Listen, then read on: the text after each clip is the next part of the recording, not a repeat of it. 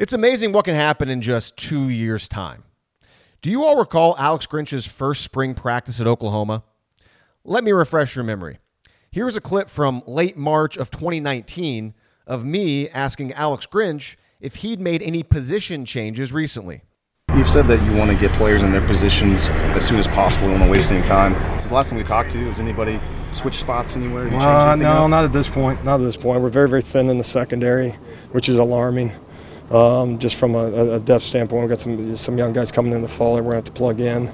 And I, I probably echo that maybe, maybe, across the board, probably, probably, a little bit more, more more thin than we should be at Oklahoma. But uh, um, but that also is a great opportunity for the guys getting reps. And so, you know, the thing I told the guys the other day, I keep giving you guys the the inside scoop on our defensive meetings. But the thing I told the guys the other day is don't don't ever say you never had a chance to play at Oklahoma because right now, you know, whether you're a walk on, whether, whether you know you, you thought you were just going to get a jersey and uh, a couple square meals on a Friday before a game. I mean, you, you got a chance to, to get reps out here, and you better take advantage of them.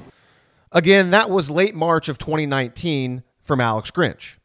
Depth in the secondary was, quote, alarming, and he added that across the board they were, quote, maybe a little more thin than we should be at Oklahoma, end quote. I remember Grant and I talking about those comments way back then. The thing that most stood out was Grinch's brutal honesty. He didn't sugarcoat anything. As time went on, and we all saw the secondary's lack of depth with our own eyes in the 2019 season, it was clear that Alex Grinch was a straight shooter. I mean, Pat Fields and Delarrian Turner Yell rarely left the field in 2019. Oklahoma didn't have anybody else at safety who could spell them for extended periods of time, besides Justin Broiles.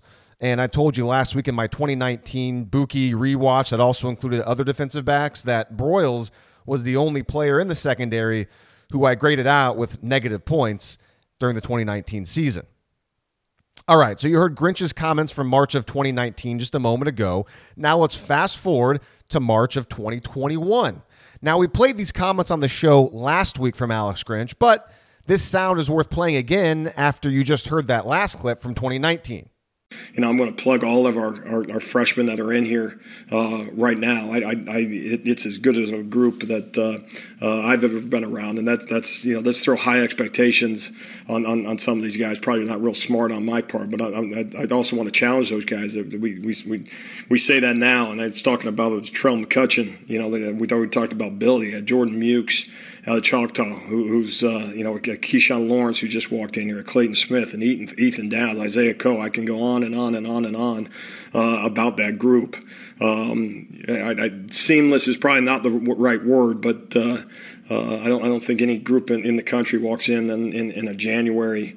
Uh, especially coming off the year that we had, and and really has hit the ground running. And that's that's been, and I bring that up specific to be, because we're getting quality reps out of them already day one uh, with, with, a guy like Pat being out and some other guys dinged up and some of those things. That, that that makes it a lot more enjoyable that you're not just correcting everything that they do. You know they're going to screw up because it's their first day, they're a high school senior. Uh, a lot of credit goes to them because you know Jordan Mukes showed well today, the Trell McCutcheon as well. You know, so all that stuff uh, um, gives you an opportunity. And the good thing is, uh, thus far they've taken advantage of. In two years, Oklahoma's depth in the spring went from quote alarming in the secondary and across the board more thin than we should be at Oklahoma.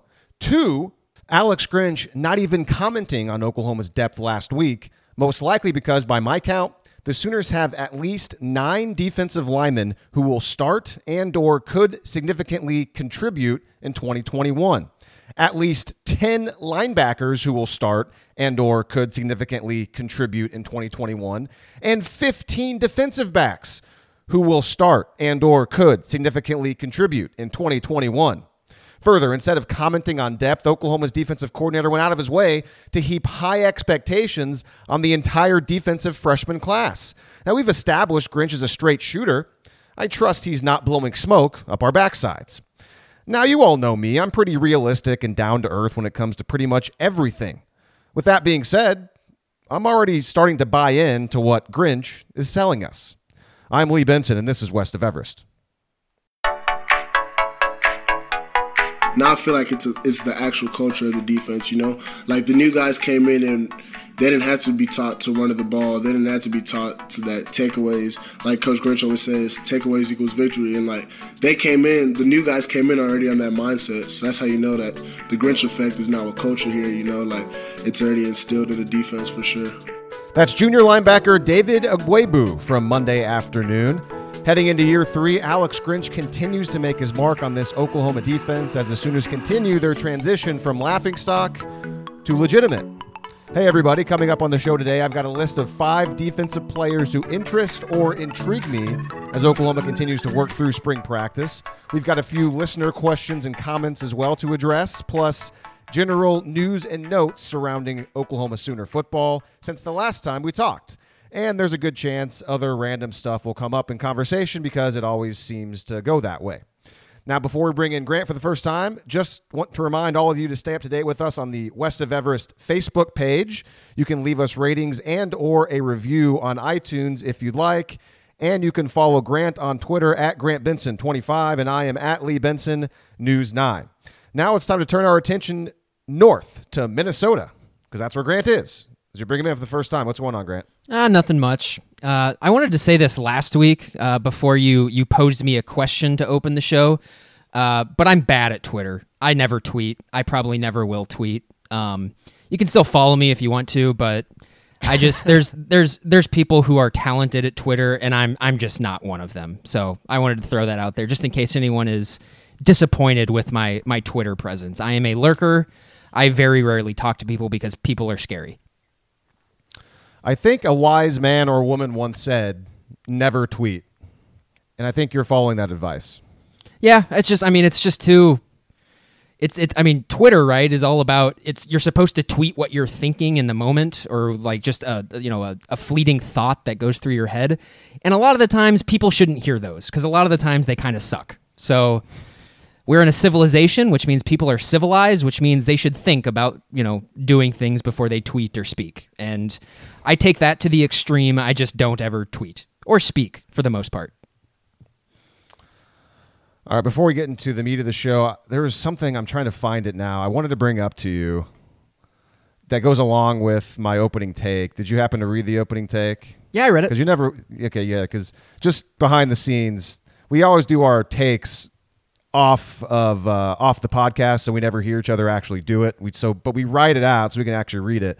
And so I'm looking through our, our old rundowns, Grant, from 2019, from Spring Ball 2019, because I was using that as as a as a, as a helper to fig- to remember what Alex Grinch was saying back then, because I I recall that whole thing about the depth being bad, and so I found it. So just uh, remember injuries in spring of 2019. That was a big reason why the depth wasn't great. But I think even if these guys weren't hurt, I still think the depth we would have found out in the future it was still the same thing. Because I'm looking back at uh, an opening take I did from April of 2019, and so there was three defensive backs that were out for the entire spring with injuries, and I'll go through these three guys, and I think even if they were available in the spring, at I don't know if that would have helped much. Uh, okay, first one was Robert Barnes, which I had an affinity for Robert Barnes for a long time, and he had some moments at Oklahoma. So let's not shortchange Robert Barnes too much. Well, I mean, let's but let's let's give him credit though for the first time because he came back to life after being killed by Josh Jacobs. Uh, I mean, was he still injured from that hit in spring of 2019 potentially? I, I, I think don't- so. Yes, I I, think- I think act- that was uh, the case, but I, I I can't really be remember. surprised. Yeah, that may have been the reason why he didn't participate in spring of 2019. And also, Robert Barnes came back and actually contributed somewhat in the 2020 season. So good for him. And now he's off to what Colorado. So good luck to him there. But the other two names of players that were out for spring of 2019, Jordan Parker and Starlin Baldwin. I, I just I don't know if and so those three guys were out and there were three players that weren't with the team in spring of 2019 that were set to come in in the summertime for Oklahoma. And what a huge difference in those three names I just mentioned that were injured but on the roster Barnes, Parker, Starlin Baldwin. And then the three players that were going to later come into camp in the summertime Woody Washington, Jaden Davis, Jeremiah Criddell. And here we are a couple years later. One of those guys for sure is going to be starting. I mean, unless something crazy happens. Woody Washington's probably got one of those corner spots on lockdown. He he was there the a large portion of the end of the 2020 season. Jaden Davis is, is a veteran at this point. I mean, he's seen a lot of time in 2019, 2020. And then you have Jeremiah Criddell, who we'll talk about a lot today. Criddell is somebody who is looking to be a starter at the nickel position. So interesting names there, huh, Grant? Yeah, the hype train for Jeremiah Criddell has absolutely left the station. Um, it feels like there's definitely a narrative that's being spun right now about him, and I hope that it's true. We'll see. But like also at the same time, I'm glad you know you bring it up about how sort of negative Alex Grinch was when he first got here, and you use that as evidence to say this guy's a straight shooter, and if things are bad, he's going to tell you. Um, and I guess you know there's a lot of credibility there, and if he's saying that Jeremiah Criddell has made that huge jump, then I think you got to believe him. And also look at the writing on the wall uh, Bookie leaving, and I, you know, I said last week I hope this is the reason why he's leaving, and uh, we'll see. I don't know. He's he's been pretty impressive with the media. He said a lot of the right things, and I know you you have some sound clips that you're going to play and stuff like that. But there was one thing, uh, you know, that I saw from the transcript from from the media availability that really stood out to me, and it was sort of evidence to me that Jeremiah Criddell gets it. He understands, and he said something along the lines of when he chose to come to Oklahoma, he knew it wasn't going to be all glitz and glamour. He knew when he got here, you know, because he was coming from California and he knew it, it wasn't going to be pretty. He knew as soon as he got here, he was going to have to work and he was going to have to earn everything that he got. And I just, I, I, think it's really unique, especially in this generation for, for kids like him. And I, he's what, 20, maybe 19, he's early, early 20s. To have that sort of mindset is not normal. Um, and I think I think we can all agree people who have played sports at a high level sports kind of breeds that sort of mindset a lot of the time. But at the same time, it's still nice to hear someone say it because that that's evidence of you know something that not a lot of people have, which is self awareness. I'm with you, and I'll talk more about Criddell later in the show. I that's he's one of my five players, not surprisingly. So uh, he's he's one of the guys that I'm interested slash intrigued about. So we'll we'll go more in depth about what he said, and I'll play some sound from his press conference, his Zoom press conference from Monday later in the show. But I want to get the show going with a listener question that we did not have time for last week. And I think this question actually is better suited for today based on what I said in the opening take. So let's go to Justin from the Facebook page. Justin says Alex Grinch talks a lot about wanting a ton of depth at every position. I feel like there is a good mix of talent at all the positions on defense, but they probably need one more recruiting class to have the depth they will want, even though it will still be young. Do you guys agree? And if not, do you think they already have it, or do you think they'll still need two or three plus years of recruiting classes to build up the depth? And so I think that that question fits right in with what we talked about in the opening take a little bit. And so my first thought is of course, one more recruiting class is always going to help, but I think right now Oklahoma's in a good spot. I think they have solid players from, let's see, I, I suppose Woody Washington and like a DJ Graham. I mean, those are guys that Grinch brought in, so those are his players. I suppose Jaden Davis, I think, is still technically from the previous regime, and he's a guy that'll give you good snaps.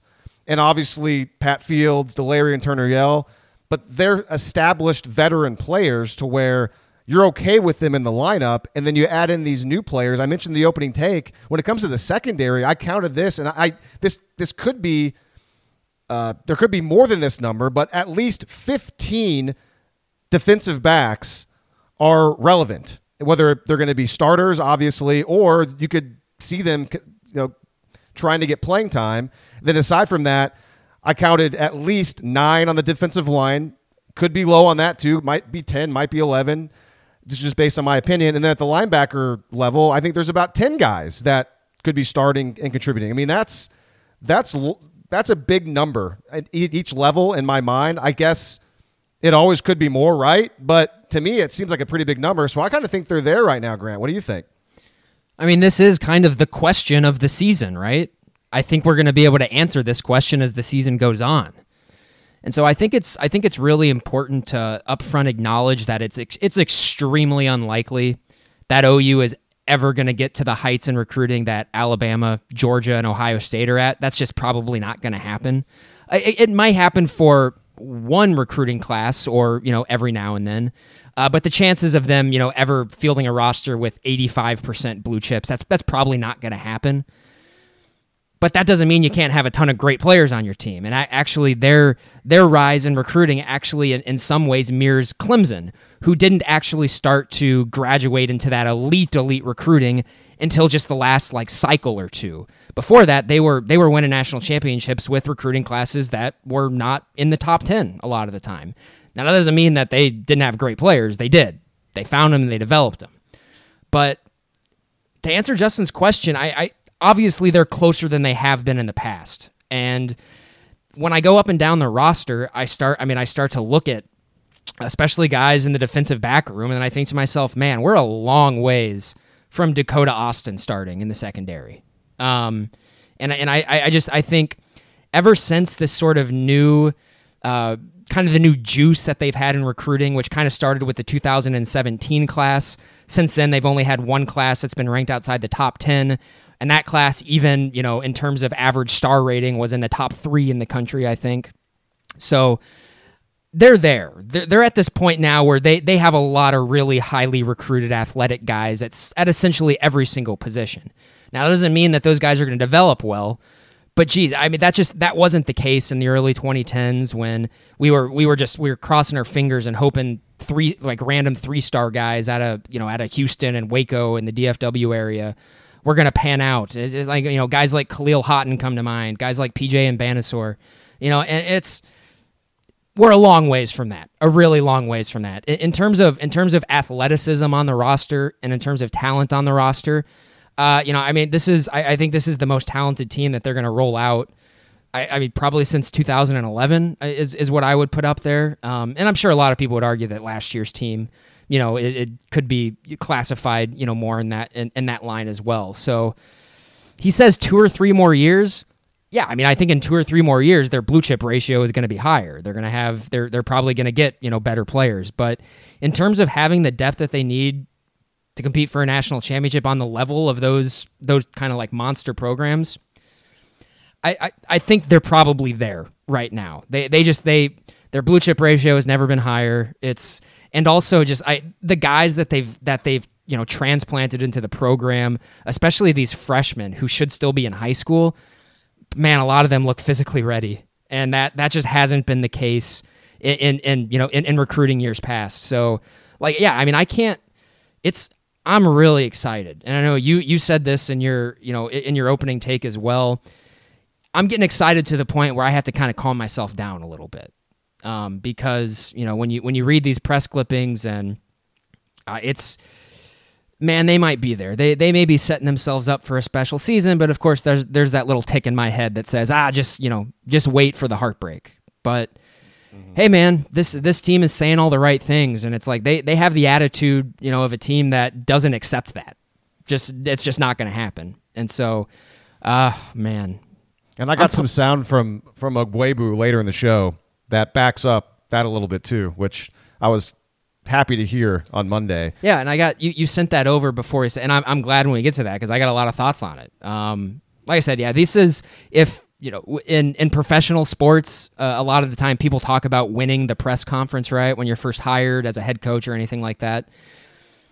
This spring, I mean, these the the players on the team and the coaches are winning the press conferences. They're saying all the right things, and that's it's that's kind of weird, isn't it? Because we're not that far removed from us being really critical of Lincoln Riley essentially every single time that he's in front of a camera.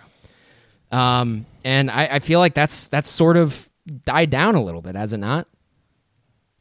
Well, Riley's, you know, maybe you're just you're thinking so much about all the uh, perceived quarterback battles that were not really quarterback battles, and for the first time in a while, going into an off season, I guess.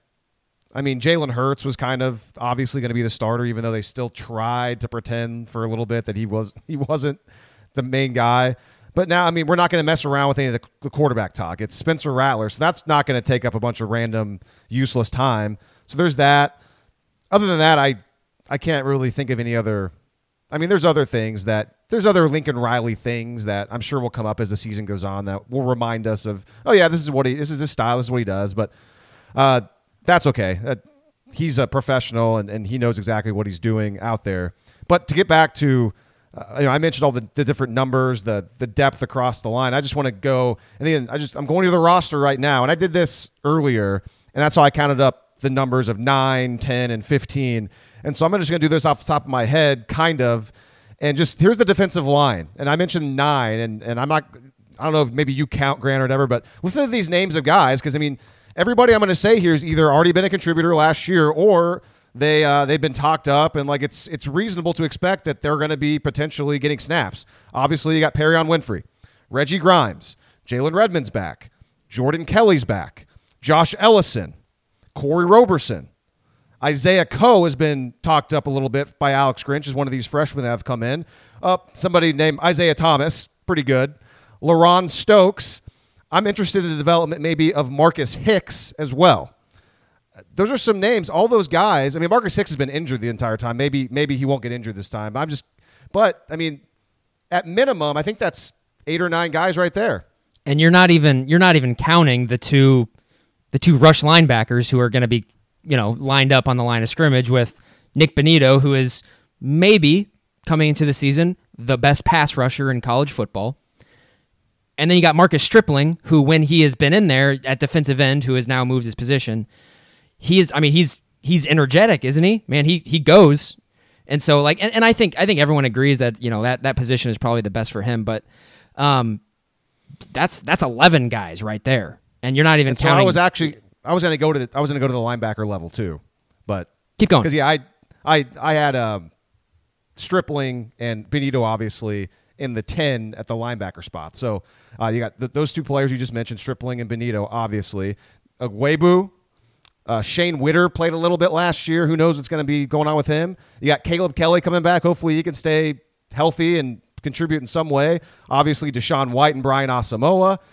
I know that everyone's going to roll their eyes, but still he's a guy that gets snaps. Brian Mead, Joseph Wete is there as well, and who knows about Jamal Morris? He's kind of a guy that's been kind of around. So I, I think that number there of the guys I mentioned is about nine or ten for the linebacker group. Sound about right, Grant? Yeah, and you know, I geez, I'm I'm looking right now at at the defensive line, just on the roster and stuff like that.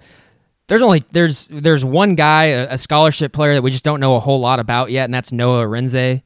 Um, and then other than that, the only other defensive lineman on the roster, Lee, is Dominique Jones, who is a walk on. And so you're talking about literally every scholarship player that they have in that defensive line room is probably going to be a contributor this season. And that is that's not normal. That is not normal under any circumstance. So they also have this kid who's a redshirt sophomore named Reed Lindsay. He's from Clinton High School in Oklahoma. Clinton's a real small school in Oklahoma, and he's uh, he's on the roster as well. I I'm assuming he's a walk on. I haven't seen much from He him, is. but he's he's big though. I mean, six. Is, oh, you mentioned only scholarship player, right? Okay, uh, but he's 6'4", 270. I mean, who knows? I don't. But yeah, there's so much competition there on the defensive line. And I wanted to get to the secondary finally because I mentioned 15 guys. Start with the corners. You got Woody Washington, Joshua Eaton, Jaden Davis, Latrell McCutcheon, DJ Graham. Those are the corners. Then you got the guys that are listed as defensive backs. So essentially your nickel type position guys. Billy Bowman, Key Lawrence, Justin, Har- Justin Harrington, Kendall Dennis, Jeremiah Criddell, Justin Broiles is still here. And finally, the safeties. Of course, you got Pat Fields and Delarrian Turner Yell, along with Bryson Washington and Jordan Mukes. I mean that that's a lot of names there, Grant. And there's only maybe I don't. I mean, there's there's some unknowns, obviously, but you mentioned it a little bit earlier. Going into this year, you look back at a year like at 2019, and you mentioned kind of the even before then the 2015, 16 type defensive backs in the program, and you're not rolling your eyes a whole lot at a lot of those names I just mentioned off. I mean, legitimately, every one of those guys are players that could play a lot of snaps. And that's where the optimism comes from, right?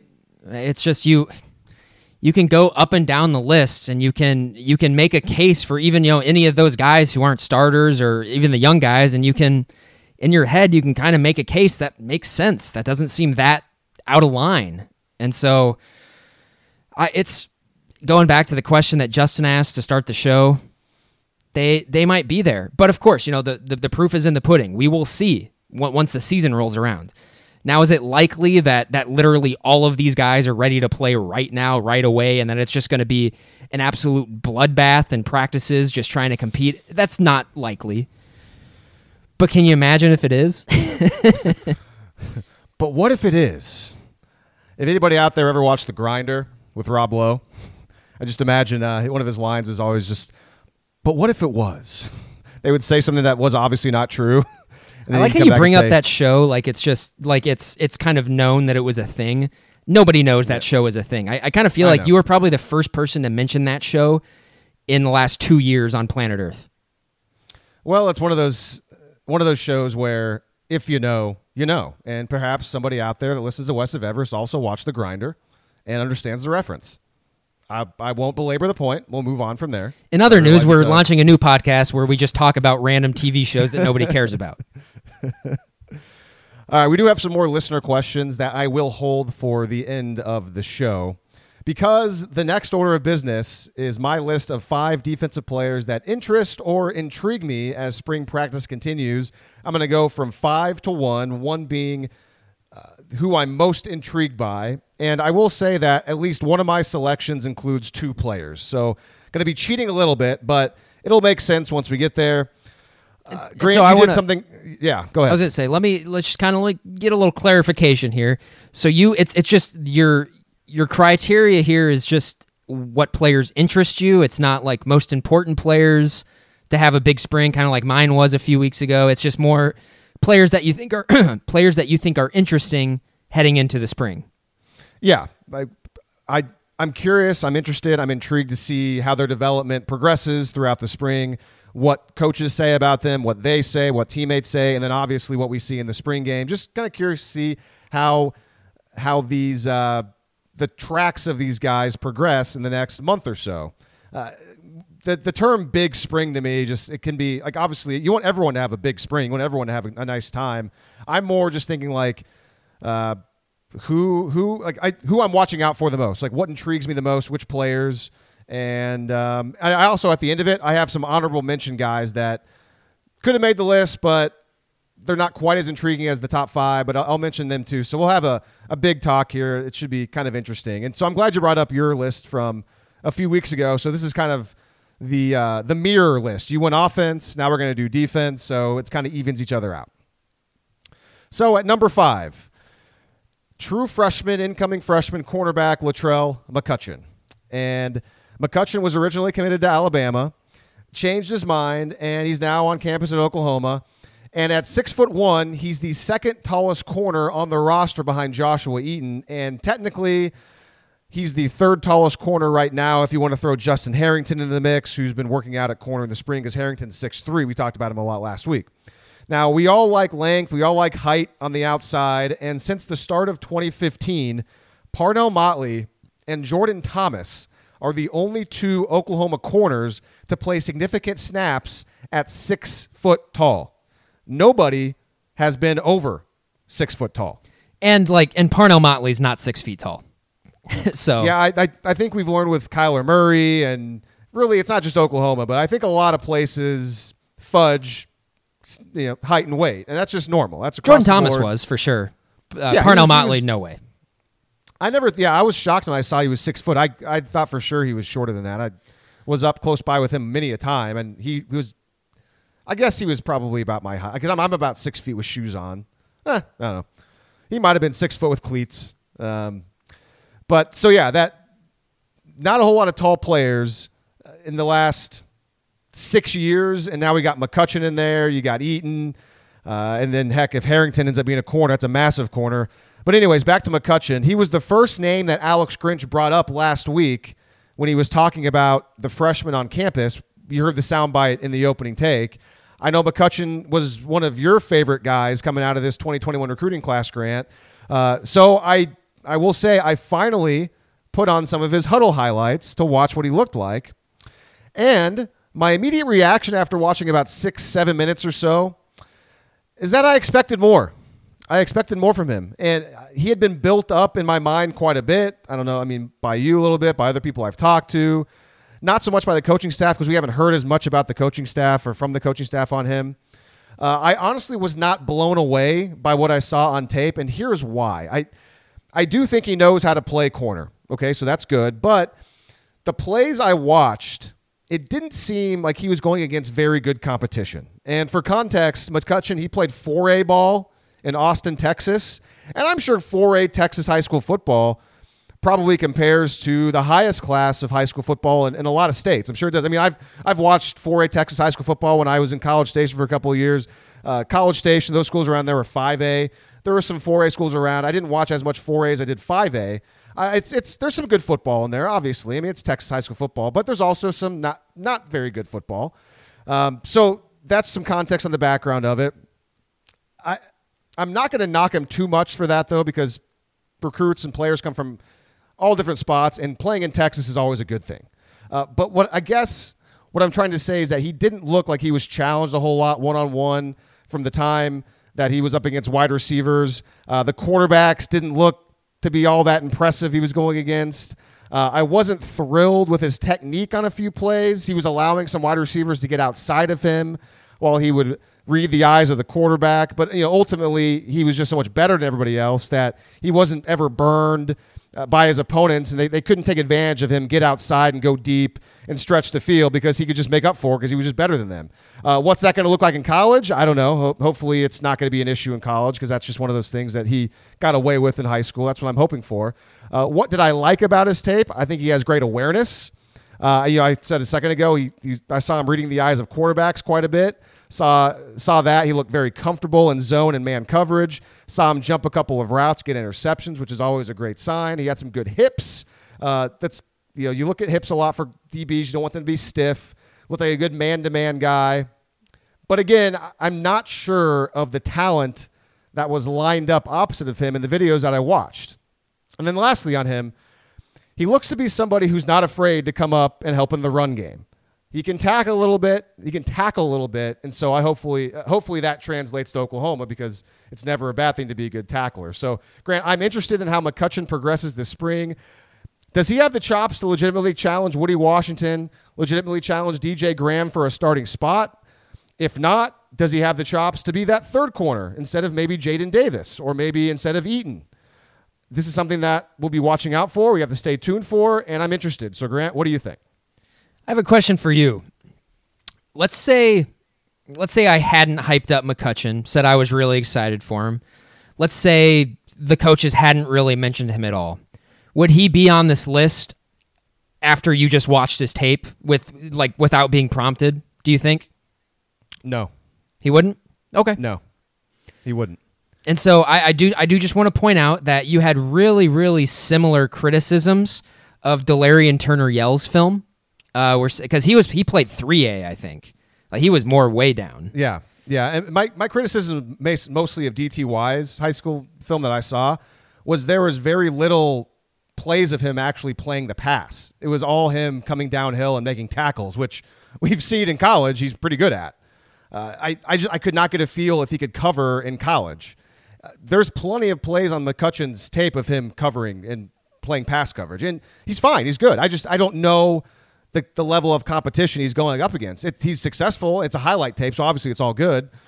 But that's a good question you ask because no, I, I don't think he'd be on this list if if I hadn't really heard much about him. If you didn't talk about him, if, if he wasn't mentioned, maybe even if he was mentioned as like the third or fourth or fifth guy that Alex Grinch brought up. I, I probably like, for example, I haven't looked at Jordan Mukes' tape yet. I know he's a local guy in Choctaw, but I'll be honest, I didn't see a whole lot of Choctaw, even though they're close by. Haven't watched his tape yet, even though he's been getting a little bit of publicity. That's not the right word. He's been getting a little bit of uh, talk so far in, in practice. So, uh, good question, though. No, I, I don't think I would have had him on this list.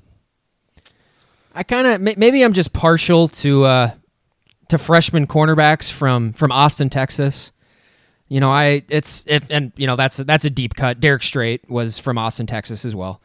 Um, and which I yeah, said Dust, on the uh, yeah, Dusty Dvorak made that made that uh, comparison, not comparison, but he, he brought that up too, like a while back. Sorry, go ahead. No, it's totally okay. Um, that's the thing. I, I guess maybe when I was watching the high school tape, it was just it was the coverage that really stood out to me. Um, like I said, I, I thought he looked smooth, and I just thought he looked really comfortable. Like it, there was just no possible way that any of those receivers were going to get the best of him. It, it, was kind of like that. There was swagger, there was confidence. Um, And also, I mean, there he's got a good pedigree. He's he's tall, he's long. He was an original Alabama commit, which means it wasn't BS. It was a committable offer. He was committed. Um, that's that's you know that carries a lot of weight in my mind. So, and that's that's an addition to his high school tape as well. So, God, and to me, like I'm not I'm not really expecting Latrell McCutcheon to come in and be and be awesome, be great. It wouldn't be unprecedented if he came in and got a lot of playing time. Jaden Davis played a ton his his freshman season um, and played well for the most part until kind of the you know the latter quarter of the season. We'll see though, right? I mean, it's just it's if all those other guys who who have already been in the program, if Washington, Graham, Jaden Davis, I mean, if those guys take a step up, that's just going to raise the competition level for everyone else too. Um, and the thing is, if a guy is special, it's going to happen quickly a lot of the time. And you know, we're not, especially now. I, I think that's that's that's the case for defensive backs and wide receivers now because that all they do is seven on seven stuff. So they they should be comfortable. It should be something that that's kind of second nature to them.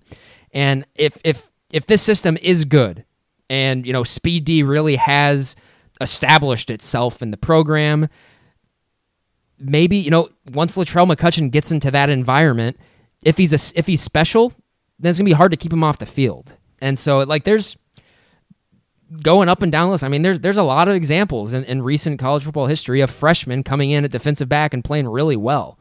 And you know, I mean, I, Derek Stingley is kind of the first one that's that sticks out, and that's that's definitely a bit of a uh, that's an outlier a bit because he's he's amazing. Uh, but it's not it's not unprecedented, and so we'll we'll see what happens. I like I said, not expecting him to come in and be awesome right away. I'm just excited that there's a guy who I think I mean, in 2019, he probably would have come in and played right away. I'm excited that doesn't have to be the case now, right? Mm-hmm. Yeah, and I mean, obviously, everything I said doesn't mean I don't. You know, he's he's, he's going to be bad or something. It's just that's what I saw in the six seven minutes of high school tape, and granted, that was from his senior year. There's there's you know it's three, four, five months ago or whatever it was, and now he's got college coaching and he's coming in, and it sounds like he's playing well. So I you know he may have already taken a bit of a jump, and he may, he may be one of those guys where it's just it, I don't know. It just that it, it didn't. He wasn't. At, let's put it this way. I had watched Billy Bowman last week, and he jumped off the tape a lot more to me than McCutcheon did. And there's another guy that I'm going to bring up later that I just watched from high school that I am like, whoa, okay, um, this looks, and this is such a cliche these days, but this guy looks different and I'll get to that down the line. So maybe that also is tease. affecting my. It's a good tease. I'm not sure who you're yeah. talking about. I'm I'm now excited to see that uh, who you're who you're and, talking. And so I and this is um, maybe going off a little topic here, but I mean we're talking about the secondary. So what do you think about this idea? This may be a stupid idea. I don't know. It's just a it's a thought that popped into my head. With the experience coming back in the secondary, theoretically, guys should be comfortable in their positions of what they're supposed to do, their responsibilities, and whatnot. Does that experience in the secondary does that free up Alex Grinch uh, and, and and Manning to think to maybe say, hey, maybe these true freshmen aren't 100% ready to come in and, and do everything on the defense. But do we have enough established with this experience in the secondary that maybe we can still carve out a role for these freshmen to come in and do the one thing that they do really well. So like is it is it possible that, you know, let's say Latrell McCutcheon is he he's struggling to get maybe the zone coverage, maybe some of the calls and stuff like that, but in practice, he is just sticky as hell and doing really well in man coverage. And like this is this is why I'm asking you because I don't know if this is a thing in football. Does he does that make it more likely that Alex Grinch is like, "Hey man, I got I got these four or five other guys who know exactly what they're doing. I don't got to worry about them. I can throw Latrell McCutcheon out there and say, "Hey, just take that guy on man to man," and that's that's all you need to do. All you need to worry about. Um, I don't know. That's that's just something I'm throwing out because like it's you know it's it's theoretically possible that you're physically ready to play, but not exactly mentally ready to play, but you still have some traits and some skills that can be useful for the defense.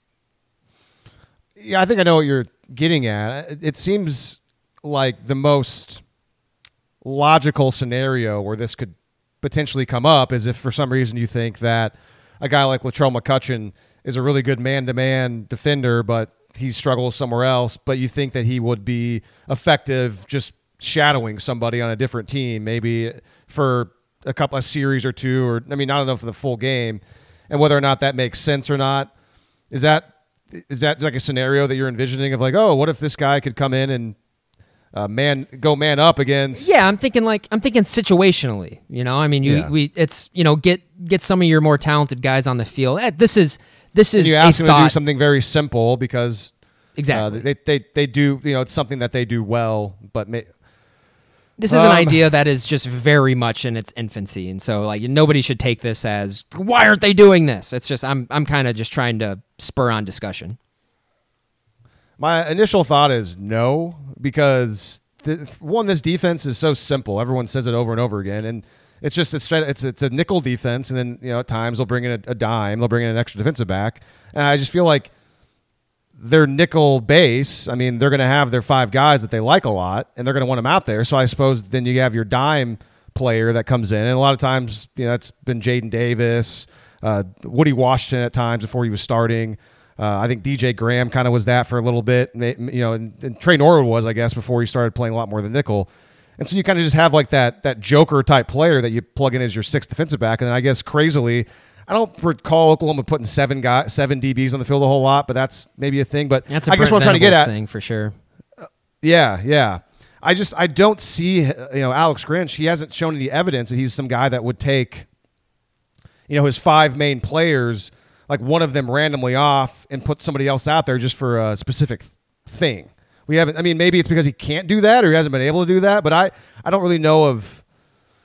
Uh, and this is my ignorance of, of, of the of coaching. I, I maybe there's some coaches that do, that do that. I but that's again my initial thought is I just don't see that being maybe I'm thing. I- maybe I'm being a little too galaxy brained there, and because I mean the more realistic scenario is that he's just in some packages, whether or not it's with the twos or the threes, stuff like that. You know how we saw Joshua Eaton this year, for example, and and DJ Graham before he took over the st- or uh, you know before he took over the starting role. One little note on DJ Graham. Um, I actually went back for the first time and sort of rewatched a bit of the uh, Cotton Bowl and I this is just a random thought. Um, but DJ Graham is just I, I'm really impressed by how smoothly he moves out there, um, and he just looks like athletically he belongs. And uh, I thought he looked a lot like Aaron Colvin out there, um, and that's that's very good. If that's the case, if he's you know if he's a, if he's another Aaron Colvin, that is that's awesome. That means one of their corners is very good. So All right, so number five was Latrell McCutcheon. On to number four on my list of defensive players that interest slash intrigue me.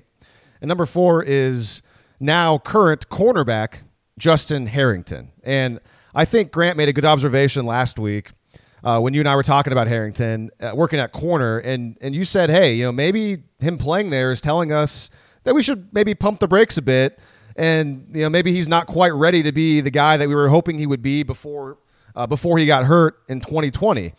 And I, I think the idea behind your your thinking of that is that well, we all thought that Harrington was looked at as a safety or a nickel in this defense, not a corner. And Oklahoma seems to have a ton of depth at corner with Woody Washington, obviously, and DJ Graham separating themselves at the end of last year. Then the, aforementioned Jaden Davis. Uh, you got Eaton, also McCutcheon as well. Who knows?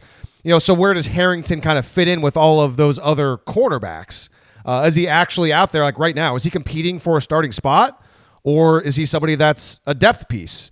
And I don't think we know the answer to that question right now, but I'm just interested to see what he looks like when we finally see him play in the spring game. And you know, before then, I'm obviously I'm just kind of curious to find out, you know, what Alex Grinch and maybe Roy Manning uh, have to say about about uh, Harrington as as spring ball continues. I will point out though, Lee, because I'm on, or I was just on the roster on the website. You know, Woody Washington, DJ Graham, Jaden Davis, Joshua Eaton, all of those guys are specifically listed as cornerbacks. Um, on the roster, Justin Harrington is listed as a defensive back, along with Key Lawrence, right. Kendall Dennis, uh, Jeremiah Criddell, and so I typically that you know that doesn't say everything, but a lot of the times we know that that says a lot. That means that they probably are you know they're not pigeonholing him into one position, and we know that you know this this program, especially under Lincoln Riley and, and a lot you know this new coaching staff as well since he's been here. They, they tinker a lot in the spring. They do a lot of weird stuff. They try to cross train people. They try to get people familiar with different positions. Um, that's smart. That you know that means they you know they they'll know the defense a lot better. And so, I I, I think I'm still with everyone and hoping that he's he's the nickelback. Uh, like I I just I think that size plays really well. Um, but still at the same time, and if they're uh, they're talking up Jeremiah Criddell, and so that that possibility doesn't seem extremely likely. So, um, because I'm I'm just I'm thinking, what is the most likely position to him get you know getting on the field, and because it felt like Graham and Washington had those corner spots just on lockdown so much at the end of the last season, it just doesn't seem particularly realistic that that's where he's going to break through, and so that sort of that kind of leaves open the you know the Pat Fields position maybe, um, where of course I mean we want I think everyone's sort of criticism right now is that they want more athleticism and length and size at that position. Um, and so I this isn't everything. This you know this doesn't necessarily mean anything. But if you've been listening to this podcast the last four years, you know that I, I love to get a good look at these guys who are new to the program, just you know to see if they're physically ready. Because I think a lot of the times you can tell just by looking at pictures and whatnot. You know, the football team has done a pretty good job of releasing pictures from these spring practices, and this is this is an extreme spring football topic. I'm talking about pictures, of course. Um, but I, you know, Justin Harrington is every bit of 6'3", 220 that they say he is. If you go, there's there's three pictures of him, you know, from the practices from yesterday, and he looks very tall and very long, and he has just beautiful dreadlocks hanging out of the hanging out of his helmet. I really hope he doesn't ever get rid of those. Dreadlocks are beautiful. Got uh, it, it reminds me of Quinton Carter from the 2008 2009 team. That's He's a, one of the. That's an he a interesting. great. yeah, that he's Yeah. A, he's kind of like a he's kind of like an Isaiah Thomas like person. He didn't play a lot his first three or three or so years on campus, and then as soon as he Wasn't he a stepped on the JUCO field, guy? I don't think he was a Wasn't JUCO, JUCO guy. transfer. I don't No? think so. Okay. Um, and as soon as he was a starter, he was an All American, which you know is not. That's that's kind of weird. Quinton Carter, he's an oft uh, forgotten All American at OU, I think. Oh man, I love Q. He was good. He was a great safety. Yeah, He was Obviously, yeah. all American. Yeah. I mean, yeah, in 2008, 2009, he was he was really good both of those seasons. All right, so moving on to number three on my list, and I'm sticking uh, sticking in the secondary with defensive back, new player transfer Key Lawrence. Now, the question I have for him, uh, and I talked about this, I think, a little bit on the last show and maybe previously, but is Lawrence competing with Jeremiah Criddell and Billy Bowman at the nickel spot? That's the question I have. Or, you know, is he going to be someone who stands out in place of Pat Fields at free safety this spring? You know, what if he's actually more of a strong safety and Delarrian Turner Yell gets pushed a little bit? You know, th- we haven't heard a, a lot, really, if, if anything at all, about Key Lawrence uh, in the first week plus of spring ball. He's a player that I envision earning a lot of. Or, I, I should say, I I envisioned him, and I still kind of do, earning a lot of snaps in 2021, uh, if not becoming, you know, maybe a full time starter, winning one of these positions. Uh, granted, I've my thoughts on that have kind of changed a bit because again, after the first week and a half or so, I haven't heard a whole lot about him. Uh, but the question is, you know, where would he be? Where does he fit in? I, I don't know. You know, if is he going to make it really difficult for Pat Fields to stay on the field?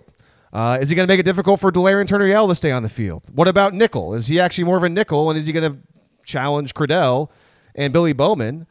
Uh, you know, if if he's on the field, I think that would be a great sign for this defense because I, th- I think he's another one of those guys that qualify as talented, bigger, size, looks physically ready in the back end. Uh, I I think that would be the case. Granted, there has not been, or there was not a lot of film on him at Tennessee last year to kind of go off of. He, played sparingly, and I watched a couple minutes of his high school tape, but honestly, the first two minutes of it was him playing running back, and I was like, ah, I, I don't got time for this. I, I'm not going to scrub through and try to find him playing playing defensive back, so I I gave up on it. So that number three is Key Lawrence, and I'm just I have no idea, you know what what they have in mind for him. And but in my mind though, I think that he's going to be playing somewhere, like playing a lot of snaps. I agree. I, I think we're going to see a lot of him this year, um, and that's that's completely based on intuition. There's no inside knowledge there. Uh, it's a, it's a feeling, um, and just I mean, he's a you know he he kind of checks all the boxes. He checks the athleticism, the size, the length. Uh, he's already you know spent a year in, a, in an SEC program. So yeah, I mean, as of right now, you put a gun to my head, I'd say it's it's more likely we see more of Key Lawrence this year than Justin Harrington.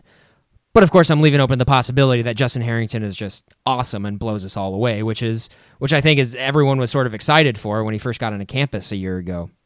So, uh, yeah, I you know Key Lawrence is is you're right. I, am glad you bring up the whole unknown about him because we don't know, and he's he is uh, he carries that same defensive back designation as Harrington does, and it wouldn't be surprised. It wouldn't surprise me if we can essentially just read defensive back as nickel safety, whatever. May, like maybe they want more people to kind of embrace that Tre Norwood role because I mean he, he he was playing a lot more nickel, you know, at the end of the season.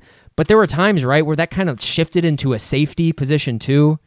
Um, and so they might, you know, they they might try to have you know three or four guys who can competently do that as well because that's just going to that's going to make them a lot more uh, adaptable. So, uh, yeah, Key Lawrence is a guy that I'm excited for. He's a guy that I think we're obviously going to be watching really closely in the spring game, not just his his ability and his athleticism, but what position he's playing. Right? Mm, yeah, yeah. I, and again, we we'll see where he starts, but wouldn't be surprising. Like probably a lot of players on the roster, they'll move around and they'll play different spots, and that's just. I mean, that, and that's what we see in Alex Grinch's defense. Um, and yeah, so, yeah, we yeah. And we want we want guys to come in and play themselves onto the field, right? That's to go back to that, you know, which is going to be the theme, right, of this of this episode is that depth. And that's that's the sign of depth right there. You want you want guys who are new to the program coming in who are clearly better than the guys who had been there. And I think that's the hope with everyone. And I think the door clearly is open there with Pat Fields being out this spring. All right, so a recap. Number five was Latrell McCutcheon. Number four was Justin Harrington. Number three was Key Lawrence. Now we're on to number two, and this is the player that I was teasing earlier about watching his tape. And number two on the list is he's listed as an outside linebacker, but he's basically he's he's at the rush rush linebacker spot. Incoming true freshman Clayton Smith. And originally I had Smith at number four, but then I watched five minutes of his high school tape and I moved him up to second on this list. Okay, let's just let's just say I'm incredibly intrigued by Clayton Smith. Uh, uh, he, this is now where I'm getting into the intrigued part because he was a Rivals five star from Texarkana. He played 5A ball. And after about three minutes of watching him rush past offensive linemen for sacks and catch touchdown passes as an outside receiver, I started, started to laugh because this kid is really, really good. I, he just Grant, he he looks like one of those elite freak athletes that we always see playing on Alabama or Ohio State or on Georgia. You know, he's, he's listed at 6'4, 228. Nik Bonitto is 6'3, 234. So about this, the same somewhat bill, but then, then Bonitto's been in the program now. If this is his third year, Clayton Smith just got on campus. He's got some growing to do. Uh, you can tell by watching his tape that Alex Grinch, Jamar Cain, Lincoln Riley, all the coaches, everybody, they see Clayton Smith as as Nik Bonitto, as a Bonitto type player. And, and, it's not just me theorizing that. Jamar Cain talked about it on Monday. He said that, yeah, I mean, one of the selling points was to Clayton Smith to get him to Oklahoma was, yeah, I mean, Nik Bonitto. You, you can be like a Nik Bonitto type player. And so this is somebody, Grant, that I think he can play right away at Oklahoma. I, I'm, I'm excited and I am just blown away by his athleticism. I mean, okay, they, they've got him rushing the passer on defense. and – he was strong enough to get through some offensive linemen, take them on, quick enough to just run by them a lot of the times, not surprisingly. Uh, and again, this is 5A Texas high school football. But also, he was athletic and fast enough to be put on the outside as a receiver and then like running go routes and then jump balls in the end zone. So, I mean, this guy is a unique talent. And so, after watching that tape, I am not surprised at all that Oklahoma and as anybody would be, is incredibly enamored with this guy. So th- he he jumped from four to two on my list. Talk about a guy whose whose star rating absolutely matches up with the tape, right? And that's I mean that's what you want. And so I've said it numerous times when you're watching the high school tape, the thing that I look for, I want guys who are just absolutely dominant. Guys who who just shouldn't be on the field with everyone else or everyone else should not be on the field with them. And yeah, I mean when when your five-star rush linebacker is also mossing defensive backs, you you you probably got something there. Um, and so the last handful of years, what what has the coaching staff been talking about? They've been talking about raising the ceiling, the athletic ceiling of the defense, getting more talent there. Clayton Smith is exactly what they're talking about. Um, he's I, and we don't know what's going to happen. We don't, you know, it's injuries could always happen, stuff, you know, other uh, outside circumstances as well. But he's like, yeah, I mean, I when you watch his high school tape, he's one of those guys you look at and you're like, geez, man, he looks like an NFL player, like already. And um, he's you're, he he is going to play this season, and he's he's probably going to play a significant amount. Um, talk about being like having special pass rush packages. Yeah, that's going to happen with him. I think you know him. It's it's already kind of unreasonable with you know Bonitto and Isaiah Thomas being on you know being on the same defensive line. Add a guy like Clayton Smith, also with Jalen Redmond and Perrion Winfrey coming after you all game, and what's always been the knock in the playoffs is especially in the trenches. Oh, you can't hang. They Yeah. can hang this year. They can hang all day long with the big boys um, on the defensive line this year, and that's I think that's what's got me most excited. Is you know we we saw it over and over consistently last season. The defensive line was just plain better than everybody else. Um, even in the games they lost, the defensive line was eye opening and really good. Man, this is one one more year of them in the program as well, and they actually have spring ball.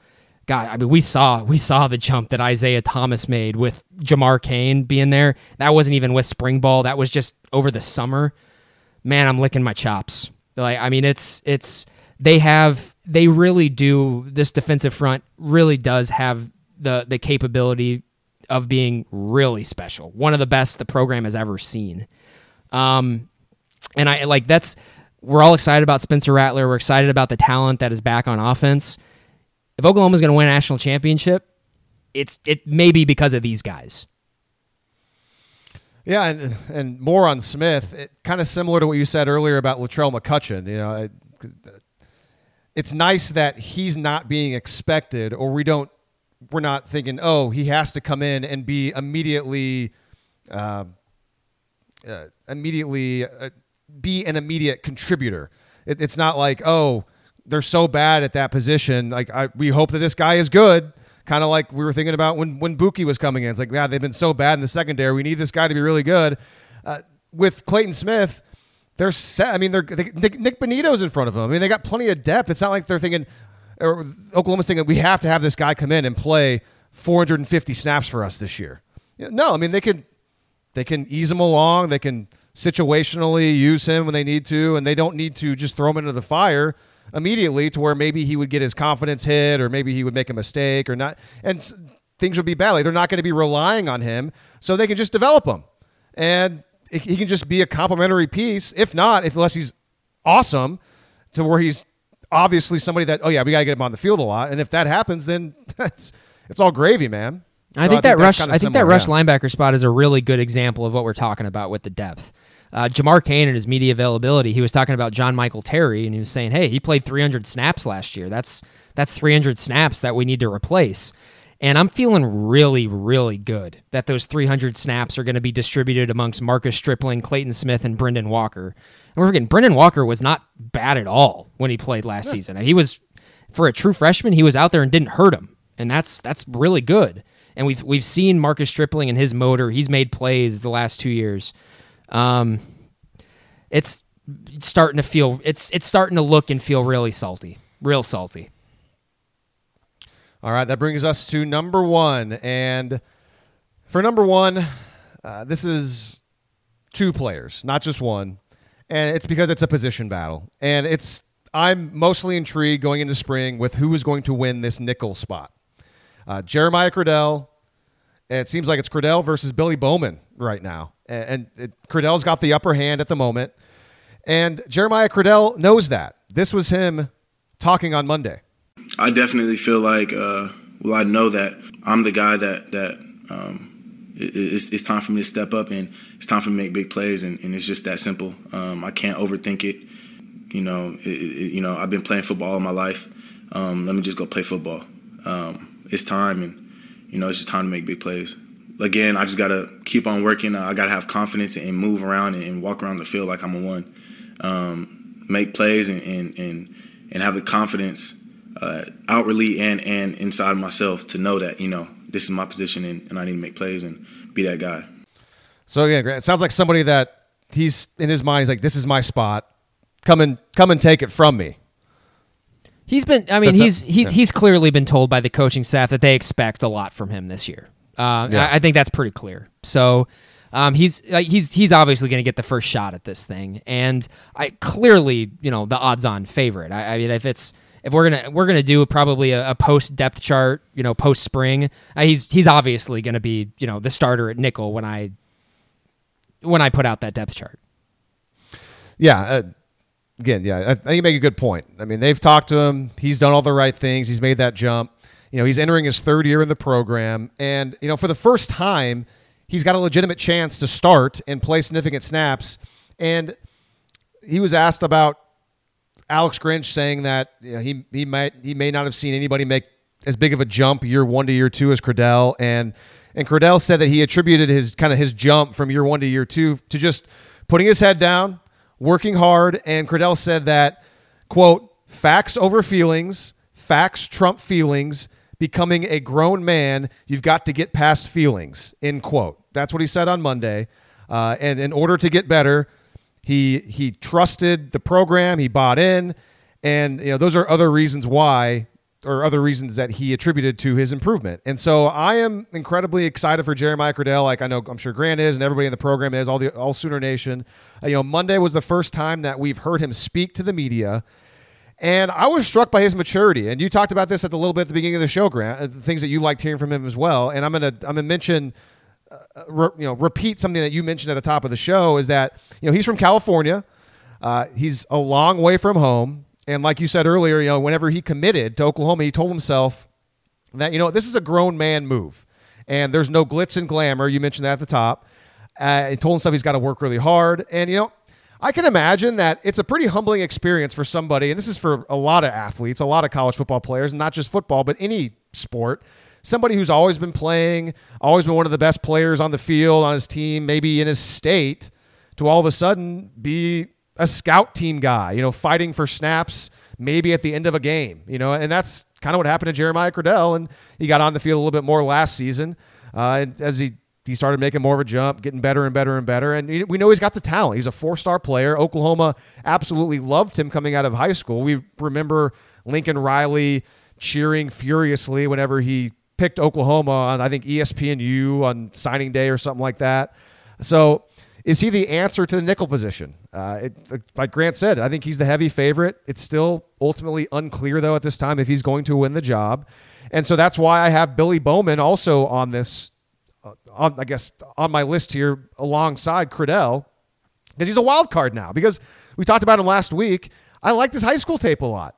I he's a player that jumped out at me I thought a lot more of.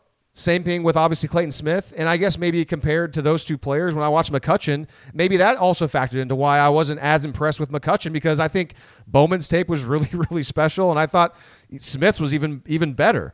And so can a true freshman though, can a true freshman coming in here, can he actually be good enough to come in and seriously challenge a guy like Jeremiah Criddell for this spot? And that's the question everyone's wanting to find out. And so I am super intrigued by all of this, and I can't wait to see how it all plays out. Same, and you know that that spring game is going to be huge. Obviously, to see what position they're playing, and you know, you just you want to see those freshmen to see like can they hang? Can they hang with these guys? And uh, listen to Alex Grinch; he's saying, yeah, they can, and that's that's great. You know, you want especially with this being such a small recruiting class, the fact that especially these spring guys are coming in are acclimating themselves really well. So that's the I you know I'm not I'm not going to go too overboard about Billy Bowman. I just I, I'm just not sure yet because you know, we- we'll see. He he had that athlete des- designation, played both ways in high school. Um, and as I explained last last week, that you know that can go really well or that can go really bad. And so I do want to bring up um, one instance where that has gone really well for Oklahoma, and that's Brian Asamoah, who was I think he was recruited as a linebacker, but he was also his high school team's bellwether running back as well. Um, and I think that's probably the reason why he was only kind of like a three star type guy. And but you see now, after he's been in the program for three years, you can see that running back athleticism. He's he's now able to use it, you know, at linebacker, and we saw we saw a lot of flashes of that last year. So, you know, that's what I'm hoping. You're you're hoping that he is a special athlete, and special athletes just get it a lot of the time. They can come in and they can compete right away, uh, especially at this level. And if this is obvious, like I've said this numerous times out here in this podcast, if he can come in and he can do that with the experience they already have in the secondary, it's just going to raise the level of everyone else. Um, and it's it's almost to the point now where it's just like you know things are looking pretty pretty darn good right now. You just kind of kind of got to cross your fingers and hope for no injuries. All right, so that's my list. Uh, I'll recap it real quick. Number five, McCutcheon. Four, Harrington. Three, Key Lawrence. Number two, Clayton Smith. And at number one, I had Jeremiah Criddell and Billy Bowman. Now, I have a few honorable mention guys that I thought about putting on the list, but uh, I was a little more intrigued by the the top five. And the first one, this is in no particular order. I just kind of threw him down when I thought of him. Uh, Isaiah Coe, another one of these incoming freshmen. The only reason I put him on there is because he was mentioned by Alex Grinch and. Uh, whenever he was talking about the freshman class being great, and he's just another member of that defensive line. So I don't know much about him, but like I'm curious to see what happens with Isaiah Coe. He's a he's a junior too. He um Oh, he is? He might be. Well, he's a JUCO guy. Him and Perrion Winfrey were teammates in JUCO. Oh, my bad. Have. Okay. Well, never mind. He's on the list. Well, he doesn't count as being part of the uh, part of the freshman class. I, I thought for sure he was part of the freshman class, but I was wrong about that. He's Uh, yeah, but- so he was uh yeah teammates with Perrion Winfrey, and Isaiah Coe had a, had Oh, is- has yeah. has has more impressive JUCO tape than Perrion Winfrey did. So in a way, then I guess that's even more intriguing because he's not he's not a fresh college player. I guess he has experience, so maybe he will be somebody that can even uh, that can contribute more than maybe I assumed he would because I thought he was younger. So that's my bad. Uh, I'm just interesting. man. I'm just sitting here and just like I'm kind of cheesing like a uh, you know I'm I'm sitting here just smiling and sort of laughing in my head. I just I, I still think like you know 2019 Jalen Redmond and Perrion Winfrey on the inside of the defensive line is not fair. And, like it's this is of course I mean, of course if you listen to this podcast the last four and a half years you know that I am I am prone to uh, to hyperbole. Jalen Redmond and Perrion Winfrey, it is it is absolutely not out of the question that they are that they are the best interior defensive line in college football. Those two together, or they have the potential to be. Um, I I, I, Yeah, I think I mean, it's too early to. I think Yeah. it's too early to you know to say that definitively. But if Perrion Winfrey takes a step, and Jer- and if Jalen Redmond, at his absolute worst, is just equal to his 2019 self, that's the best interior defensive line in college football. Yeah, I always have. Yeah, that's hyperbolic. I I'm always gonna give uh, the big boys the benefit of the doubt when it comes to comparing anything to Oklahoma, except for maybe like quarterback. And you know, I know, and that's it. You know, Clemson has some studs on their defensive line, and they brought like everyone back there too. So it's like I'm saying, it's the the potential is there. So okay, so my bad on Isaiah Coe. Thank you for straightening me out. He is uh, JUCO junior, so he's not one of the freshmen, but uh, that that's good though. Is he a junior? could Is that what it says on there? Junior, yeah, Okay. he's a junior. Uh, okay, so the other honorable mention players, I brought this guy up briefly a while back, but uh, Marcus Hicks, and he's been he's been hurt a lot, and he's a guy. I, do you remember? I'm sure you do. Like, I think we had a discussion at some point. We were dogging on Wichita high school players and Wichita high school football. Oh, yeah, that was a couple And, years ago. I mean, Marcus Marcus Hicks is is helping our argument, but I mean, it's been unlucky because he's been injured, but he was he was pretty highly touted. I mean, he was a guy that I remember when he f- was brand new, thinking like his size is pretty good, and I know he's supposed to be a pretty good kid. I'm excited about this player, but he hasn't done anything again because I think he missed the entire 2020 season with some sort of injury. Achilles, tore his uh, Achilles. oh, that's see, the that's tough, yeah. Yep. So that that's kind. Of, I, I'm excited about Marcus Hicks too. I don't expect him to contribute this season. Uh, torn Achilles now is is is the new ACL tear, where it takes it, it takes a couple years to to get back to normal normal strength. Um, of course, some people are freaks, and you hope maybe Marcus Hicks is a freak, right? Man, that's So- yeah, that's tough. So Do you have any more on your honorable mention list? I got Yeah, some. I got uh, some guys who I want to bring up, but I'll I'll, I'll listen to what you had to say. Yeah, uh, I mean Stripling talked about him just because he may, he's moving positions, so he's got that rush linebacker spot, and he's been he's been good when he's played. Uh, obviously Jalen Redmond for obvious reasons because he's coming back, and then the last one I threw in there was Jordan Mukes because he's a guy that's. I mean, we talked to Alex Grinch the only time after their first spring practice a week ago, and he mentioned Mukes twice. He said, "Oh, he had a great first practice. He was really good." So, and I've heard from I believe Dusty was telling me that he's heard that Mukes is looking good so far. So Jordan Mukes is a player that okay, let's is he good? I I'm intrigued. I Honorable I, mention. I, I have you watched any of his high school stuff? No. I'd be curious to see what you would have you know have to say about that. I like I said, I thought I thought he it was clear that he that he was not a football first guy. I, I thought he looked kind of awkward out there. Thought his length didn't really play very well on the football field. Um, but yeah, I mean, you're not like yeah. There's there's there's smoke about Jordan Mukes, and so obviously you hope that it was, you know, whatever I saw on tape was just kind of a weird deal, and you hope that his his athleticism stemming from basketball just translates really well. So that's my entire honorable mention list. Did you have anybody else you wanted to bring up that intrigue you?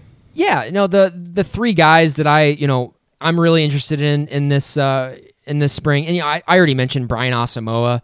Um, I I'm the t- I, I think I think Asamoah was was clearly the best linebacker on the team last season.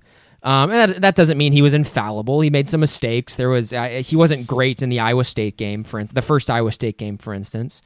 Um, but he's one of those guys where he just he he has way too many flashes of of just his athleticism and how how quickly he can close and explode through ball carriers. Um, and then the other two guys, I, I I'm really going to be watching David Ugwoegbu and Shane Whitter. Um, here's the thing. I, I want those guys to step up to the point where DaShaun, where we we kind of think of DaShaun White maybe in Brian Mead type terms. Um, and that's not to say like that's DaShaun White has not been a bad player for OU in the slightest.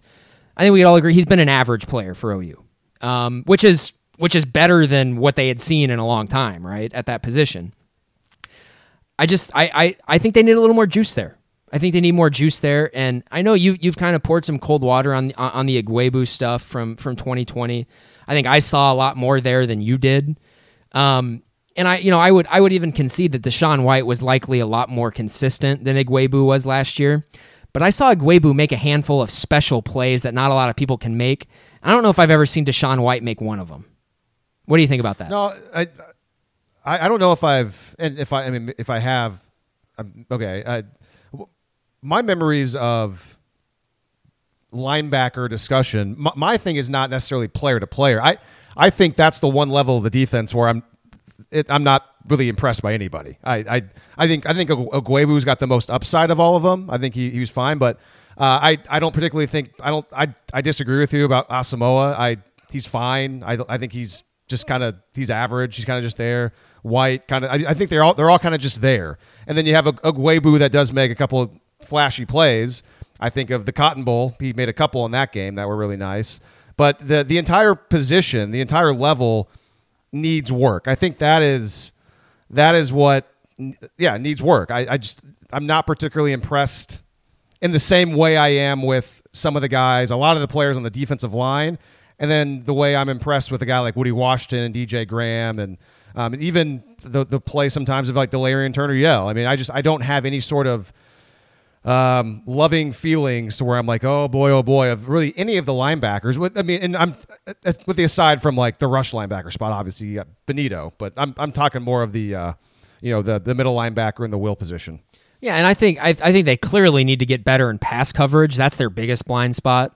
Um, and the Big 12, of course. I mean, that's if if it can be exploited, it's going to be exploited. So, um, I guess yeah. I mean, I just I'm not I'm not on the same page with you as Asamoah. I think he's an NFL guy. I, I think he would. I, I, think he would have been drafted if he would have come out. If, if he would have came you out just, this year. Do you just think he looks great in his uniform? I think it's it's blinding you. Well, no, he, blinding I mean you. he he does look great in his uniform. He just he moves really well. Like it's he's fast, and I I like fast linebackers. Yeah, I just but I, I, I just I recall a lot of times where uh, just his instincts aren't really quite there. Maybe not going to the right hole, missing tackles. It's just I, I, I he's I guess he's I don't recall him uh, you know, making a whole lot of wow type plays. Whereas I I think of Ugwoegbu, and I haven't restarted my 2020 rewatch yet. I don't. I'm not going to be watching linebackers as closely as I watch the secondary, but you know maybe I'll have some more thoughts on the linebacker position. You know later on down the line in the spring and summertime. Because I, you know, I yeah, one of my one of my criticisms, you know, honestly, one of the few criticisms of the defense throughout 2020 was that it did seem like at times there was a big old soft spot right in the middle of of their defense, uh, behind the linebackers, in front of the safeties. Um, and actually, this is I this is kind of in minor now because I was rewatching the Cotton Bowl, and pretty much any time that Florida moved the ball, it was in that soft spot over the middle of the field. And so I, you know, they need to clean that up. And the thing is, you know, if Ugwoegbu with his size and his length can be really good in pass coverage. Um, and it doesn't, you know, it, it doesn't really, it, it takes just kind of being aware. I, I think it's more of a mental thing at this point. Um, and so we'll see. Like, I, I just, I, I think the ceiling on the linebacker group is really high. I, they just, cause I, I, like I said, I think I think Asamoah is already an NFL guy. I think he's going to get drafted. Um, and I Ugwoegbu, I think, is kind of is is definitely heading down that road. And, and we haven't said a lot about Shane Whitter, but he's a guy who flashed multiple times in 2020 as well. Um, and so it's it's it's you know what's more important is it is it kind of just like the reliable consistency of DaShaun White, even though he's unlikely to give you any splash plays or any big plays or overwhelm you with athleticism or anything like that.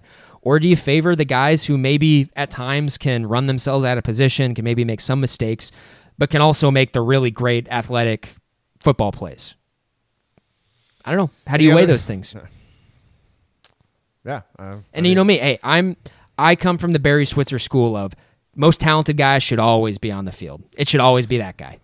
yeah. I just we're we're. It seems like we're pretty far apart. I mean, I there's not been a one time I've I've seen Brian Asamoah and thought, oh, that's that's a that's an NFL guy right now. I that hasn't came into my brain once. I, if I I think Ugwoegbu is is definitely a little more NFL ready than.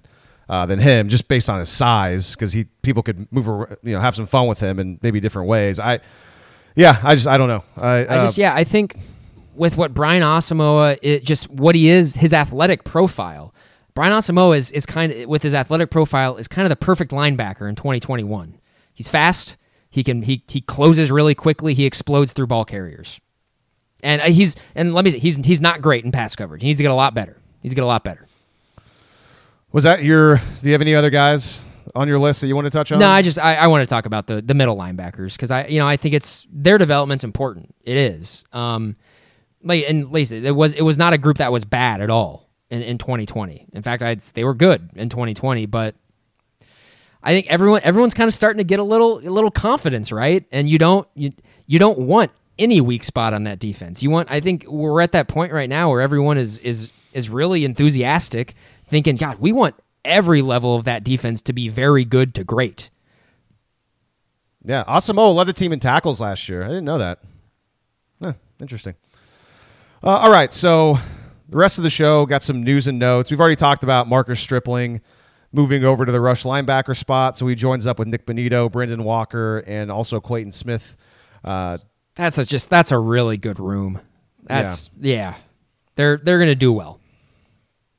So there was another. Let's see. There's. I didn't have time to write down bullet points, but I, I wanted to bring up at least one more thing from Perrion Winfrey. The first time we've talked to Perrion Winfrey, I think I don't recall him talking at all last year, and I found one of his answers to be pretty funny, um, in, in the sense of like, wow, that's. I wonder how often this happens. So, uh, John Hoover asked him about his his most memorable moment or his most favorite moment from a season ago. Okay, and so he brought up that that block kick he had against Texas, and uh, so he talked about that. And he was like, "Yeah, man, the odds were against us. Everybody wanted to see us lose, and that play helped push our push momentum." But what was interesting because he started talking about the play, uh, and Winfrey said, "Honestly." I wasn't even supposed to be over there. he said, I saw number 75 was breathing heavy and he was tired. So I asked Isaiah to switch spots with me and I bull rushed the guy and I made the play.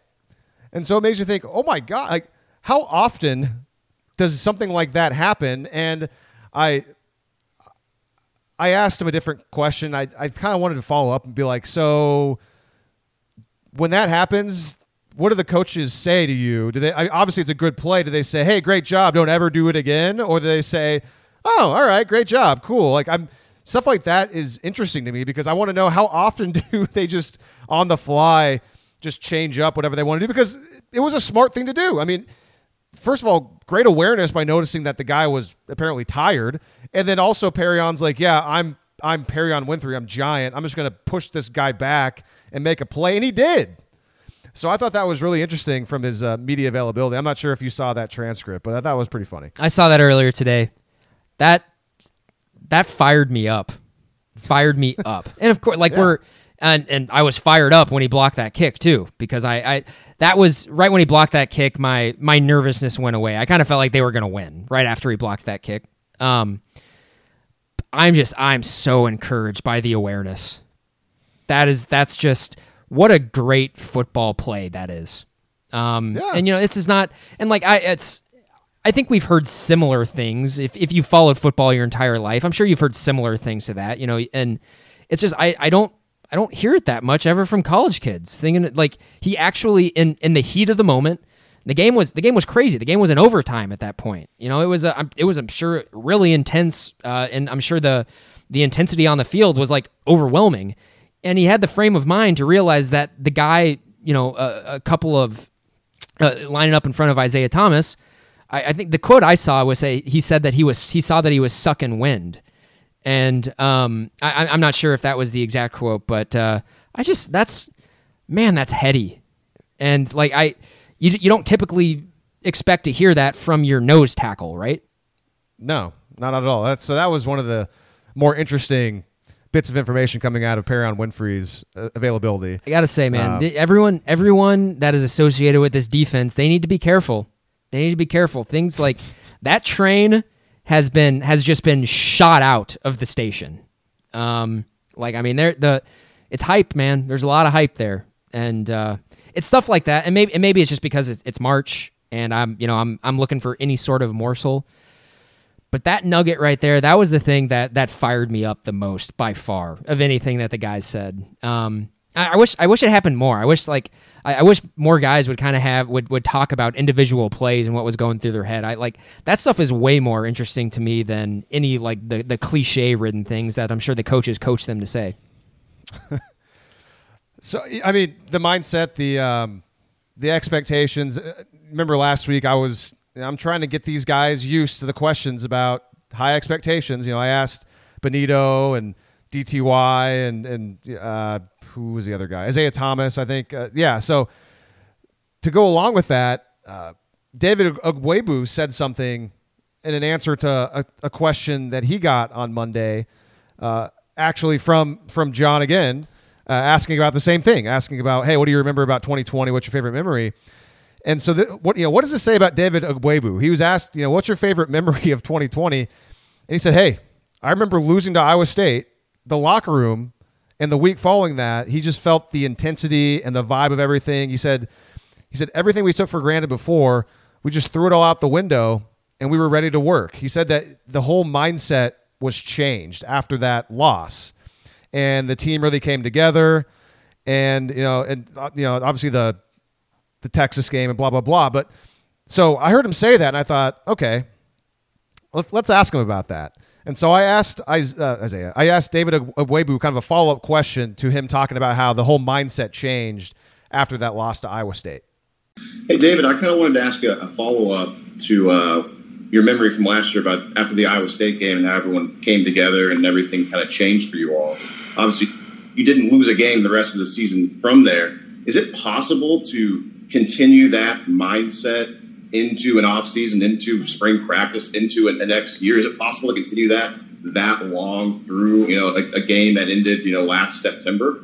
Yeah, I believe so because that those those that Kansas State game and that Iowa State game is still in our minds freshly. You know, because we everybody on this team feels like those were two games that were taken away from us. Like we had no business losing that game. So it's not hard for us to keep that same mindset because a lot of the guys that are still in the locker room now are the same people that were on the field for about those games. So we we take it we take it personally to not not let the that grit and how we felt just pass by because can't go through that again this season. And so comments like that just further give me confidence that even though these are college kids and none of these guys have ever won anything, and I mean neither has anybody on the coaching staff really, uh, it, so they're, they do not necessarily know what it feels like to win a championship, a national championship. They've won plenty of Big 12 championships. But my point is, when I hear stuff like that, at least it gives me more confidence that yes, they understand the weight of everything that's going on, the opportunity that this team has moving forward. And they remember the feeling of losing those games. You heard him say that they shouldn't have lost those games. And whatever they did following that Iowa State game, it worked, Grant, because they didn't lose and they beat the crap out of Florida, who didn't want to be there, but they, they took care of business. Oklahoma took care of business. And so hearing him say, oh, yeah, absolutely, that's still on our mind in a way It again, it gives me confidence that these guys know know the task at hand. I that's great. They should still be pissed off about the Kansas State game. Absolutely. As a competitor, I would. I, I'm. You know, I, I'm not pissed off about it. It happened. It didn't. Whatever. It didn't matter. But, um, yeah. I mean, that was that was a game that he's right. They had no business losing that game. Um, and I'm I'm encouraged that the attitude after the Iowa State game was not, hey, just throw everything out, forget about that they use that as motivation. And and like I that's I kind of it's it's sort of a pet peeve of mine when people say just forget about what happened because it's not it, that's not how motivation works. It's not at all. Like I, I think you know the best way to get better is to analyze what went wrong in those games and then and then shape up mentally to make sure it doesn't happen again.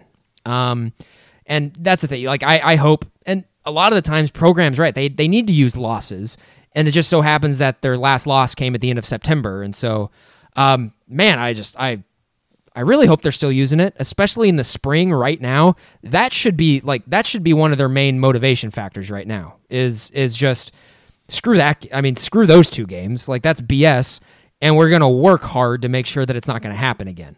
Um, that's the right attitude to have. So, like, I mean, I know it's at this point it's kind of cliched, but um,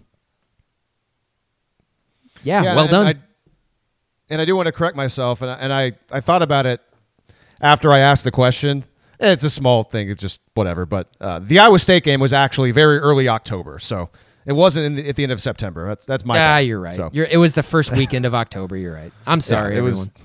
No, no. I just I I forgot. You know, it it was you know only game three, and normally game three is it's still September. Just last year was so weird with the, the giant amount of time between the first game and the second game, and then didn't kick off until middle of September. So, anyways, doesn't matter.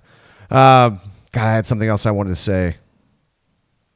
Eh, maybe I'll think of it. But I had one more piece of audio I wanted to play, and I know uh, a listener on Twitter brought this up, and I'm let's see, uh, our old friend Sean uh, on on Twitter wanted to wanted to bring up Jamar Cain talking about the incoming freshmen about how they're almost uh, well they're they're all basically in high school still, and so it was actually an answer to a question I asked Jamar Cain, and I, I the the premise of the question was uh, I was surprised nobody had asked him yet, but uh, it, there's a lot of other good stuff going on. Alex Grinch, we played the soundbite of him earlier about how hey, this freshman class is great. I'm going to put all these expectations on him. So I want to know, hey, uh, Jamar Cain, with your freshman in your group, do you concur? I mean, is do you also think that these guys are kind of ahead? So you'll hear my question, and then you'll hear Jamar Cain's answer. By the way, Jamar Cain, great to talk to. I, it's the first time. I'm sure he's probably talked before. Well, his inter- introduction press conference, but I don't remember him talking much last fall. That doesn't matter. He's he's a good soundbite. Coach, uh, to follow up from what you're just talking about, you talked a lot about your guys already, and you, you mentioned a lot of the young players. I know Coach Grinch last week was putting a lot of high expectations on the incoming freshman class. He right. kind of joked around, said, eh, maybe not that smart, but he wants to challenge them. Right. You concur that maybe this freshman class you have in here maybe a little more ahead of where normally freshmen are at this point. Right. Yeah, they are because they, you know, obviously they're they're they're here now and they're learning the defense, and then they, you know, the NCAA ups up the hours where we can actually spend some time with with with the kids. So with between between film time and walkthrough time, and we're in year three of the uh, of, of this defense. Now the older guys know the ins and outs. So they're helping the coaching the kids up while I may be watching the play. I can hear a conversation behind me going on about the defense. And it's a great conversation. It's not a guy coaching a guy up the wrong way. He's actually telling them what to do and how, how it goes. And then I also got to do a better job of re- reminding myself that these guys are still in high school. Like they're they're still high school kids. They should technically be in high school. It's funny because Ethan Downs came up to me last week. Was like, "Hey, coach, can I go to prom?" And I'm looking at him like, "Huh?"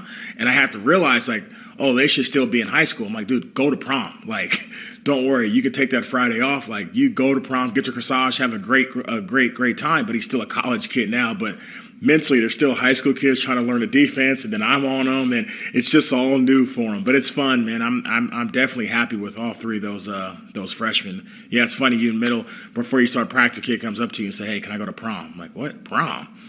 So it's been fun. Yeah, they got a laugh out of everybody. Uh, you think Ethan Downs is going to be the prom king, Grant?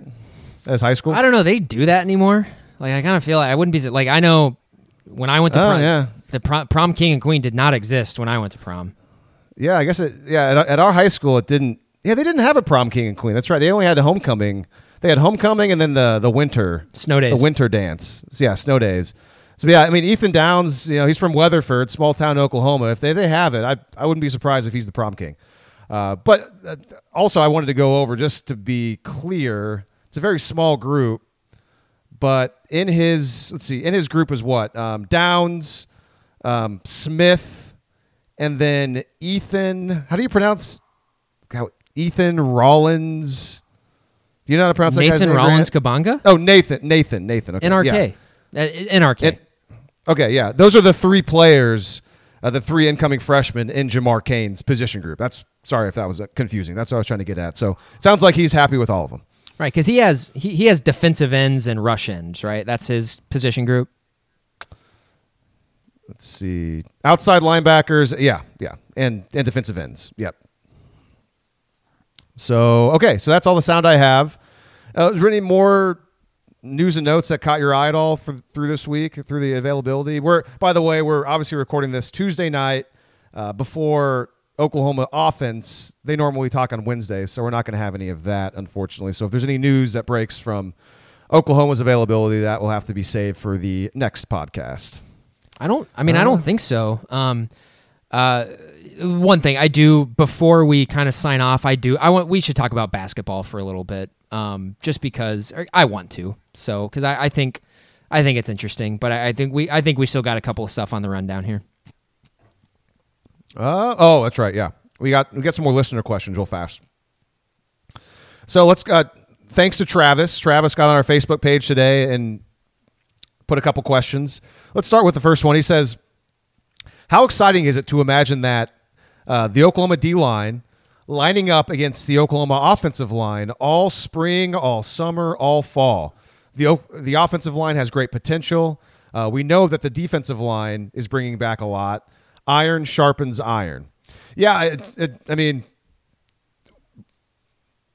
This is what you hope for, Travis. Is I mean, it's it's a cliche, but it's a cliche for a reason. Competition builds character, it builds talent, it makes people better, and you you got to hope that whoever's going to end up playing center now that Creed Humphrey is gone is going to get a, a good look from the opposing defensive line a lot to make him better when the actual games start. And then on the flip side, you, you hope that the offensive line, even though they're losing a guy like Creed Humphrey and Adrian Ealy, you hope that the the returning players and the uh, the younger guys that got a little bit of play last year, like um, Raym and Anton Harrison, that they keep improving, and so it all just kind of combines to create a situation where you're getting the best out of, out of everybody. So yeah, I mean it's it's definitely a good. It's not necessarily a problem, but it's it's definitely a good thing that Oklahoma's put themselves in that, in that position in the trenches to where uh, it, it, there's really it, it would be a huge problem if things got worse or if they came out of spring practice and summer camp and fall camp as a as a worse team that would that would be red flags everywhere obviously because they're they're set up for for good potential I like the idea of the offensive line continuously going up against an aggressive defensive line in practice that has stunts, uh, you know, stems, all you know, all that stuff. So I, I,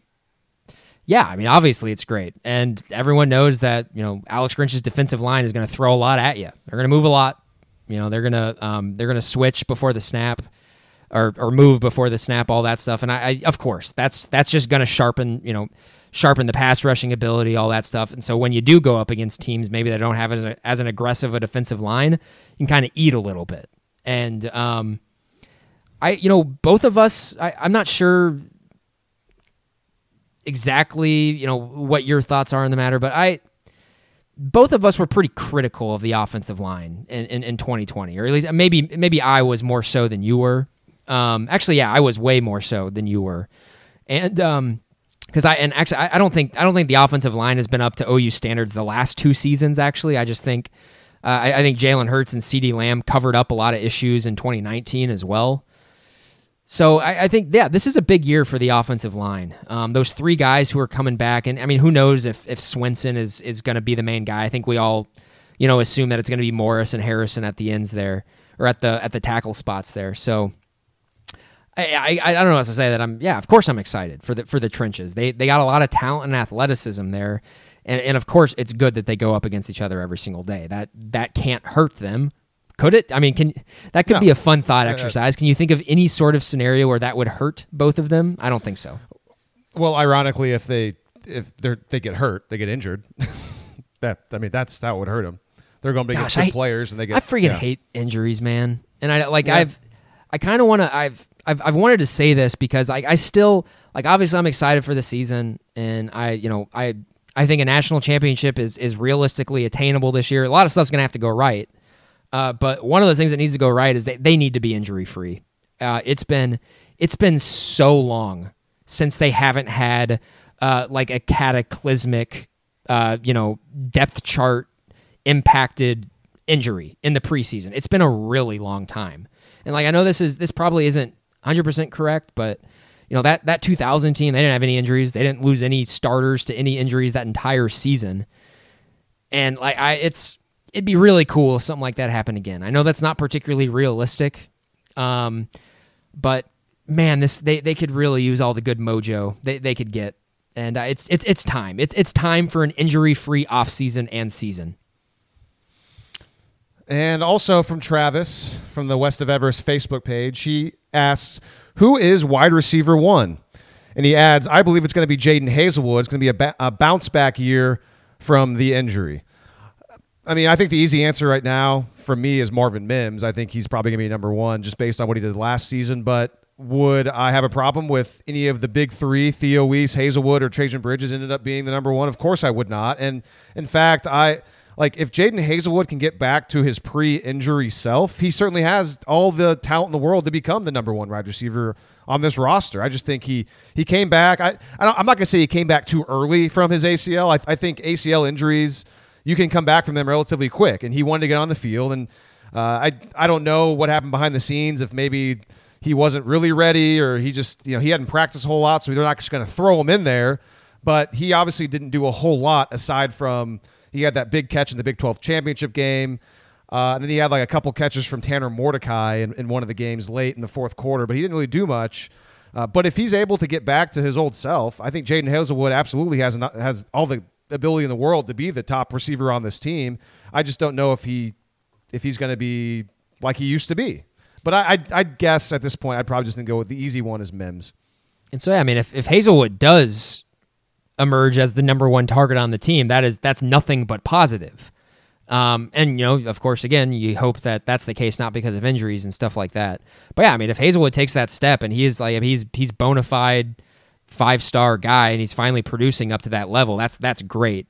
But I, I mean, I I definitely am am on the same frame of mind as you. I, I just I'm, and maybe I maybe this is just is is is me kind of being in my own little bubble. But I, I just Marvin Mims is and, I, I understand he was the leading receiver and he, he, made a lot of big plays last year, but he feels kind of underrated right now to me. Um, like I, I just I'm I don't think people think of Marvin Mims like being on the same level as like a CeeDee Lamb, and like they're they're different players, they're different types of receivers. Marvin Mims was every bit as impressive his freshman year as CeeDee Lamb was his freshman year. Every bit of it.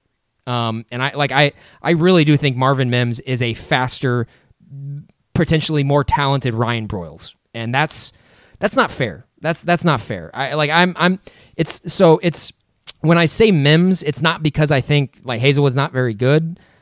I just think that highly of Marvin Mims. He's a he's he's going to be a first round pick.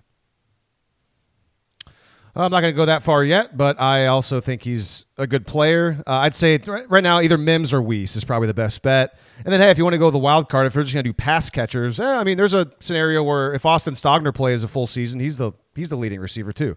Uh, he has got great rapport with Spencer Rattler, but there's just, a lot of mouths to feed. Yeah, if we're if we're talking about like feeling, you know, it, like just in terms of like who I kind of like feel like is going to step up and is is going to be like monster, it's Bridges. I think it's going to be Bridges. Hmm. But also, I mean, it's I'd I'd be happy with any of the above, obviously. yeah. Uh, so again, thank you, Travis, for those questions. We appreciate you contributing to the show. And if you have a question out there, you're listening, just go to the West of Everest Facebook page. You can leave a question, comment, any sort of opinion, and we'll do our best to address it on the show.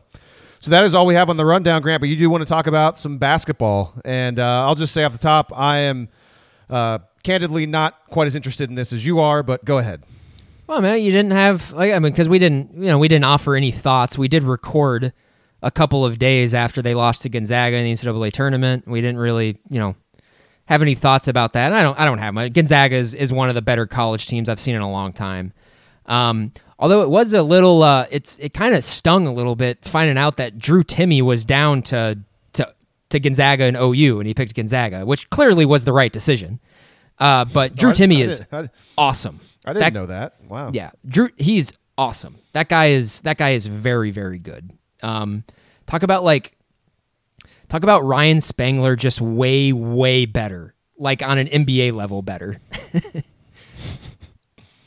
yeah, uh, but no, uh, yeah. of, of, course everyone knows Lon Kruger retired. Um, I'm I'm fascinated by this hire, um, and I and I think maybe one of the the main reasons I wanted to say something is because I saw, you know, I, I saw a tweet today, and you know, there it, a lot of people were talking about it. Um, Vegas odds for who was going to be the next OU head coach basketball, and, and top the list was Mark Turgeon. And I just like I, I just want to put it on record that that would be a really massive mistake for Oklahoma. That would be just a really really bad hire. Um, he's he's gone to the NCAA tournament one time in seven seasons at Maryland. Uh, it's it's Lon Kruger very clearly is a better coach than Mark Turgeon. They would be they'd be downgrading if they went to Mark Turgeon.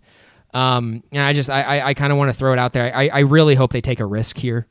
Um, and, and go for someone who's a little less known in, in, hopes that you find the next Chris Beard or Brad Underwood. I, I think that is I think that's the route that they should go right now. Um, because I think Lon Kruger got the program to a point of stability. Uh, because you know, in in the last couple of years of Jeff Capel, the program was a joke. It's a total joke. They were completely un, uh, you know, uncompetitive in the Big Twelve. Uh, so obviously Kruger's gotten it back to a, to a point of sustainability and to a good place. This is the time they need to make their move and and find a guy who can take them to that next level.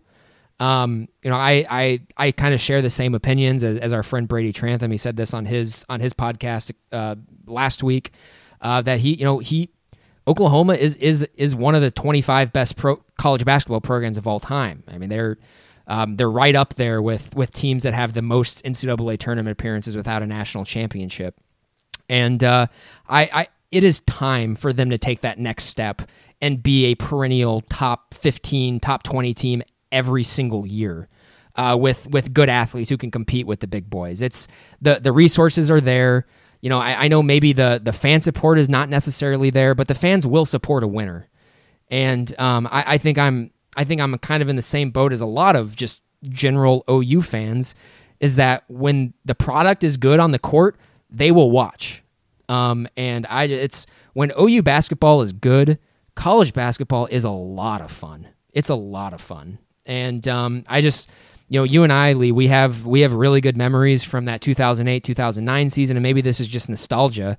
But you know that that Blake Griffin team with Willie Warren and Tony Crocker and you know Taylor Griffin and all those guys, that team was so fun. That was a really fun team. And then again with you know, with with the Hield Cousins, Spangler, and Woodard core there, I, I loved that team. Watched every second of every game that year, um, and I, I that's that's a feeling that I like. But I, I've I've come to realize that the product needs to be good, and um, I think I, I think Lon Kruger had absolutely reached his ceiling.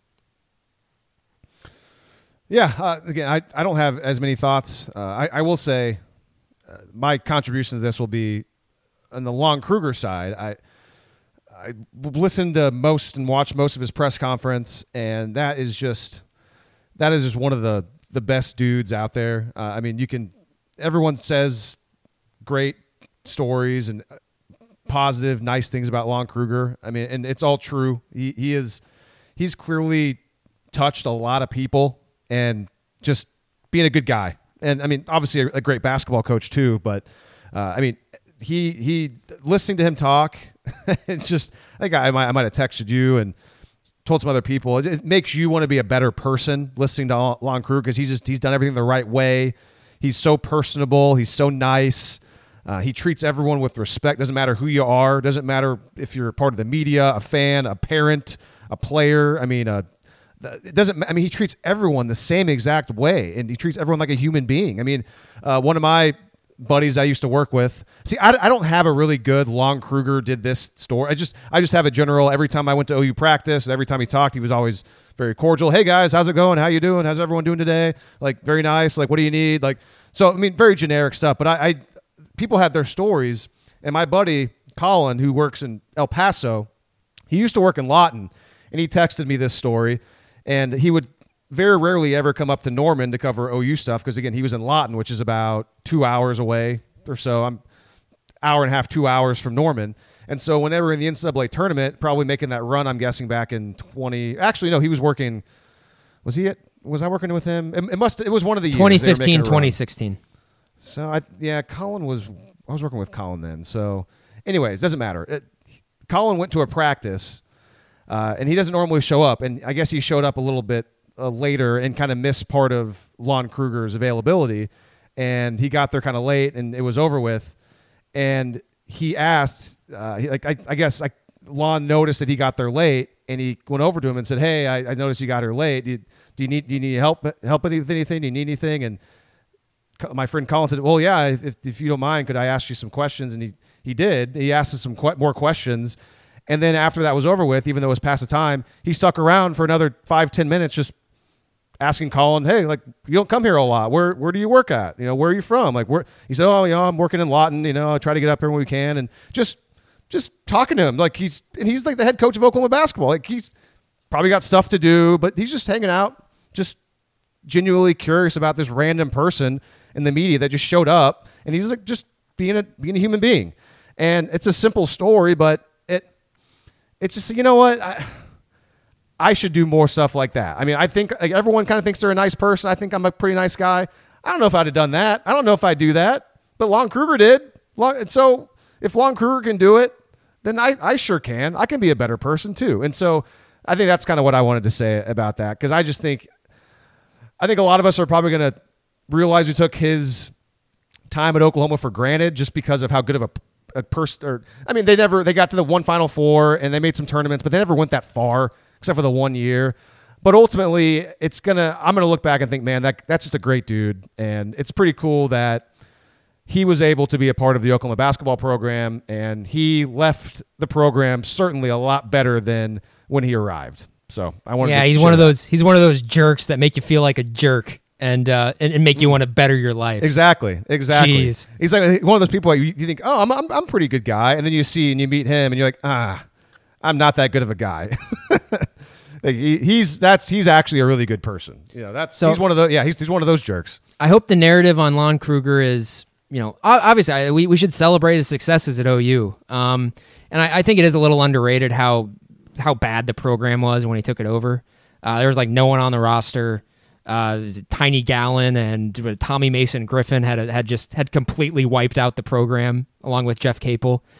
Um, and so I, I hope the narrative, you know, on Lon Kruger is that he righted the ship, got the program to a place where they were capable of taking that next step. And I hope that's that's kind of the story that's written in the future as well. Um, I got to say, and you know, I'm, I don't really have any inside thoughts on who it should be. Um, I just I kind of wanted to bring up a little nugget that I saw on on Twitter earlier today, Lee. That I I haven't thought about this in 15 years, maybe long, maybe 20 years. I haven't thought about this. Do you remember when Kelvin Sampson was at OU? They practiced with a with a lid on the basket. Do you remember that? Uh, I, you bring it up, yeah, I, it makes me remember. Yeah, I, I recall that. I remember like you know, little 15 year old Grant was just uh, you know watching. Who was it? They, they missed the tournament, you know, for one season, and then like Taj Gray and Ter- Terrell Everett showed up, and they went back to the tournament. But I remember watching that one season where they just they couldn't score. They just could not score at all, and I was just I was raging because I thought the only reason they couldn't score is because they never make any shots in practice because they can't. They literally can't. They can't. I They're it was great at like a- offensive rebounding, but they can't. They can't put the ball in the basket. Yeah. Uh, yeah, and speaking of that, I, I I think you're probably hinting at that Houston game from last night. And I mean, I haven't. I mean, I'm not going to sit here and say I've watched a ton of Houston basketball ever since Sa- Sampson's been there. I've only seen them play in the tournament, you know, a couple times. But uh, watching that Elite Eight game against Oregon State, it boy, some old Oklahoma Kelvin Sampson era memories were came back to me, man. I was like, oh, this is this is what it was like when I was, you know, before I was in high school watching OU basketball because they were really good. They were so good defensively, and they were making these deep tournament runs, and they were winning these games. And it reminded me probably. I mean, this team, this Houston team is probably pretty similar. I'm just gonna guess to some of those Kelvin Sampson OU teams that, you know, maybe specifically the one that made the run to the Final Four, and then got beat by Indiana somehow in that national semifinal game. So I, that was kind of a kind of an interesting thing as I was watching that Houston Oregon State game. It was a bit nostalgic because that Houston team, especially because their colors are kind of similar too. They're the white and the red. You know, it's like guys, it's kind of like watching old school OU again in 2021. Did you have any of that when you were watching that game? Yeah, I mean, yeah, they looked like a. you know, I Yeah. I think when I was that age, when I was watching OU basketball, you know, I just that was that was my team. I was starstruck. I loved them, and I I don't think I I internalized how offensively challenged they were a lot of the time. Um, because I mean, you got a guy like Hollis Price. He was an All American, and you're just like, I mean, how could they be offensively challenged? They had Hollis Price. They didn't score a lot of points back then. You know, I think that's why that Final Four team was special, is because they had a handful of guys who could score. You know, the Ebi Eres of the world and uh, uh, Jabari Brown. Ah, Jabari Brown was awesome. Jason Detrick, Daryan Selvy, Johnny Gilbert. I loved the early 2000s OU basketball, man. That stuff is that's good stuff right there. But um, it's my last thought on it, and we can we can close up shop here. But uh, this is probably just nostalgia speaking, and it's just I I've seen the name thrown out there, uh, but I you know it'd be really cool if Quannas White you know was was hired here. He's uh, from what I understand, he's Kelvin Sampson's his he's his top assistant at Houston, and I think you know that would be. And this is I don't know anything about Quannas White's coaching career or anything like that, but just nostalgically and optically, that sounds great to me. That sounds awesome, and he kind of fits. He kind of checks that box I was talking about. You know, I think they should they should take a risk. They should find someone either who is from a small mid major, uh, or they or they should you know take a take a assistant coach on someone else's staff from a good program who is an all star. Um, and I, you know, I hope Quannas White is that. That would be so cool. How awesome would it be if, if it would probably make me feel really old, but um, I think it'd be really cool. Yeah, you make a good point, Grant. You know, if if they can't get uh, Mark Few or Coach K or Phil Jackson, uh, Steve Kerr or Gregg Popovich, I, I think you're right. I think Honestly, Quannas yeah. White's probably the next guy they should probably go for. You make a really good point. I do think Mark Few should be at the top of their list. I, I whatever. just- I mean, a good, uh, you know, Oh, Joe yeah, C can yeah. just give him a call, right? I mean, just Oh yeah, uh, or um, or uh, uh, uh, Brad Stevens in Boston. Maybe maybe him too. He's probably up on that list. I don't know, Uh, you think- I, and all, uh, just yeah, Quannas White. Sure, I, I know nothing about his coaching ability, uh, but just yeah, for all the reasons you mentioned, that would be uh, like on the surface, like oh, that's cool. I let's see how this goes. But uh, but in all seriousness, like the one guy that's it's not going to happen because I, I- there's no ties, and I don't like this would be random. But just considering what he's done the last couple of tournaments, uh, that the dude from uh, Loyola Chicago, like he's getting these these teams like into the tournament deep. I mean, I don't know, like and the way they play basketball is so fine tuned and technical. But granted, they couldn't score to save their lives, and that's how they lost to Oregon State. So I don't I don't know if he might be a, he might be the next type, like a Kelvin Sampson type, where uh, good defense but can't score. But I don't know. Like, Not sure. that'd be a Yeah, I I, I, kind of feel like if he if, if he's going to move on from Loyola, it's going to be one of those like big jobs. Probably, I, I would think just like because I don't know if OU has that cachet, and I, I also think that uh, he's I he's don't a know if I mean he has no ties. He's a Chicago native, I think. So Yeah, I mean, it so- wouldn't surprise Chicago native, and I know Loyola's put a lot of like resources into that program, and it comes from a like a high school basketball hotbed as well. I wouldn't be surprised if if if Moser stays there and tries to build Yeah. a big because I've been I've been down there on that campus. I went and saw a Wichita State Loyola game about five years ago. Um, oh, it was the year that Wichita went to the Final Four with uh, VanVleet and Baker and all that. Um, that's a they they got a really cool little arena there on campus, and the campus is awesome. It's really cool. Um, it wouldn't surprise me if he wants to stay there and, and try to build something. But uh, you know, I mean, I mean, just what I got to think Duke is getting pretty tired of Coach K, right? You think we can make a run at him? like right? I mean, he's they, they got to be he they missed the tournament this year. They got to be getting Here- they got to be just really losing patience. you know what? Uh, what about this thought? You know, if Coach K says no, um, you know what? I'm thinking Geno Auriemma might want a different kind of challenge. He might want to move from the women to the men, and I think maybe this could be the chance. Go after Gino and just see what he can do in the men's side. Uh, he's already accomplished a lot with the women, so I think that's the next call to. You go Coach K, you go Geno Auriemma. Uh, again, the aforementioned Phil Jackson. See if he wants to come coach some college ball.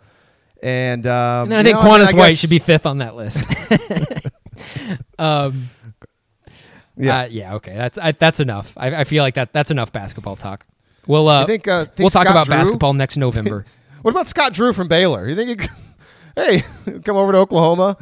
Hey, what about Shaka Smart? Oh wait, he got the job at uh, Marquette. No, I guess he's he's already employed. Uh, that was quick. Yeah. I'm trying to think like what if You Joe think, C. you think Mike? Boy- What about Mike Boynton? He, just signed a new contract. You think Oklahoma can get him from Oklahoma State though? Hey, uh, if Joe C had had any nuts at all, and I, I don't, it's he'd go after Rick Pitino. Phil Jackson. Oh, I was gonna say Rick Rick Rick, Pitino. Pitino. and what I mean whatever. If like I'm sure Pitino would be out in five years, and they, and there'd be tons of like you know uh, sanctions and scandals and stuff like that. But if he comes in and wins a national championship, I don't care.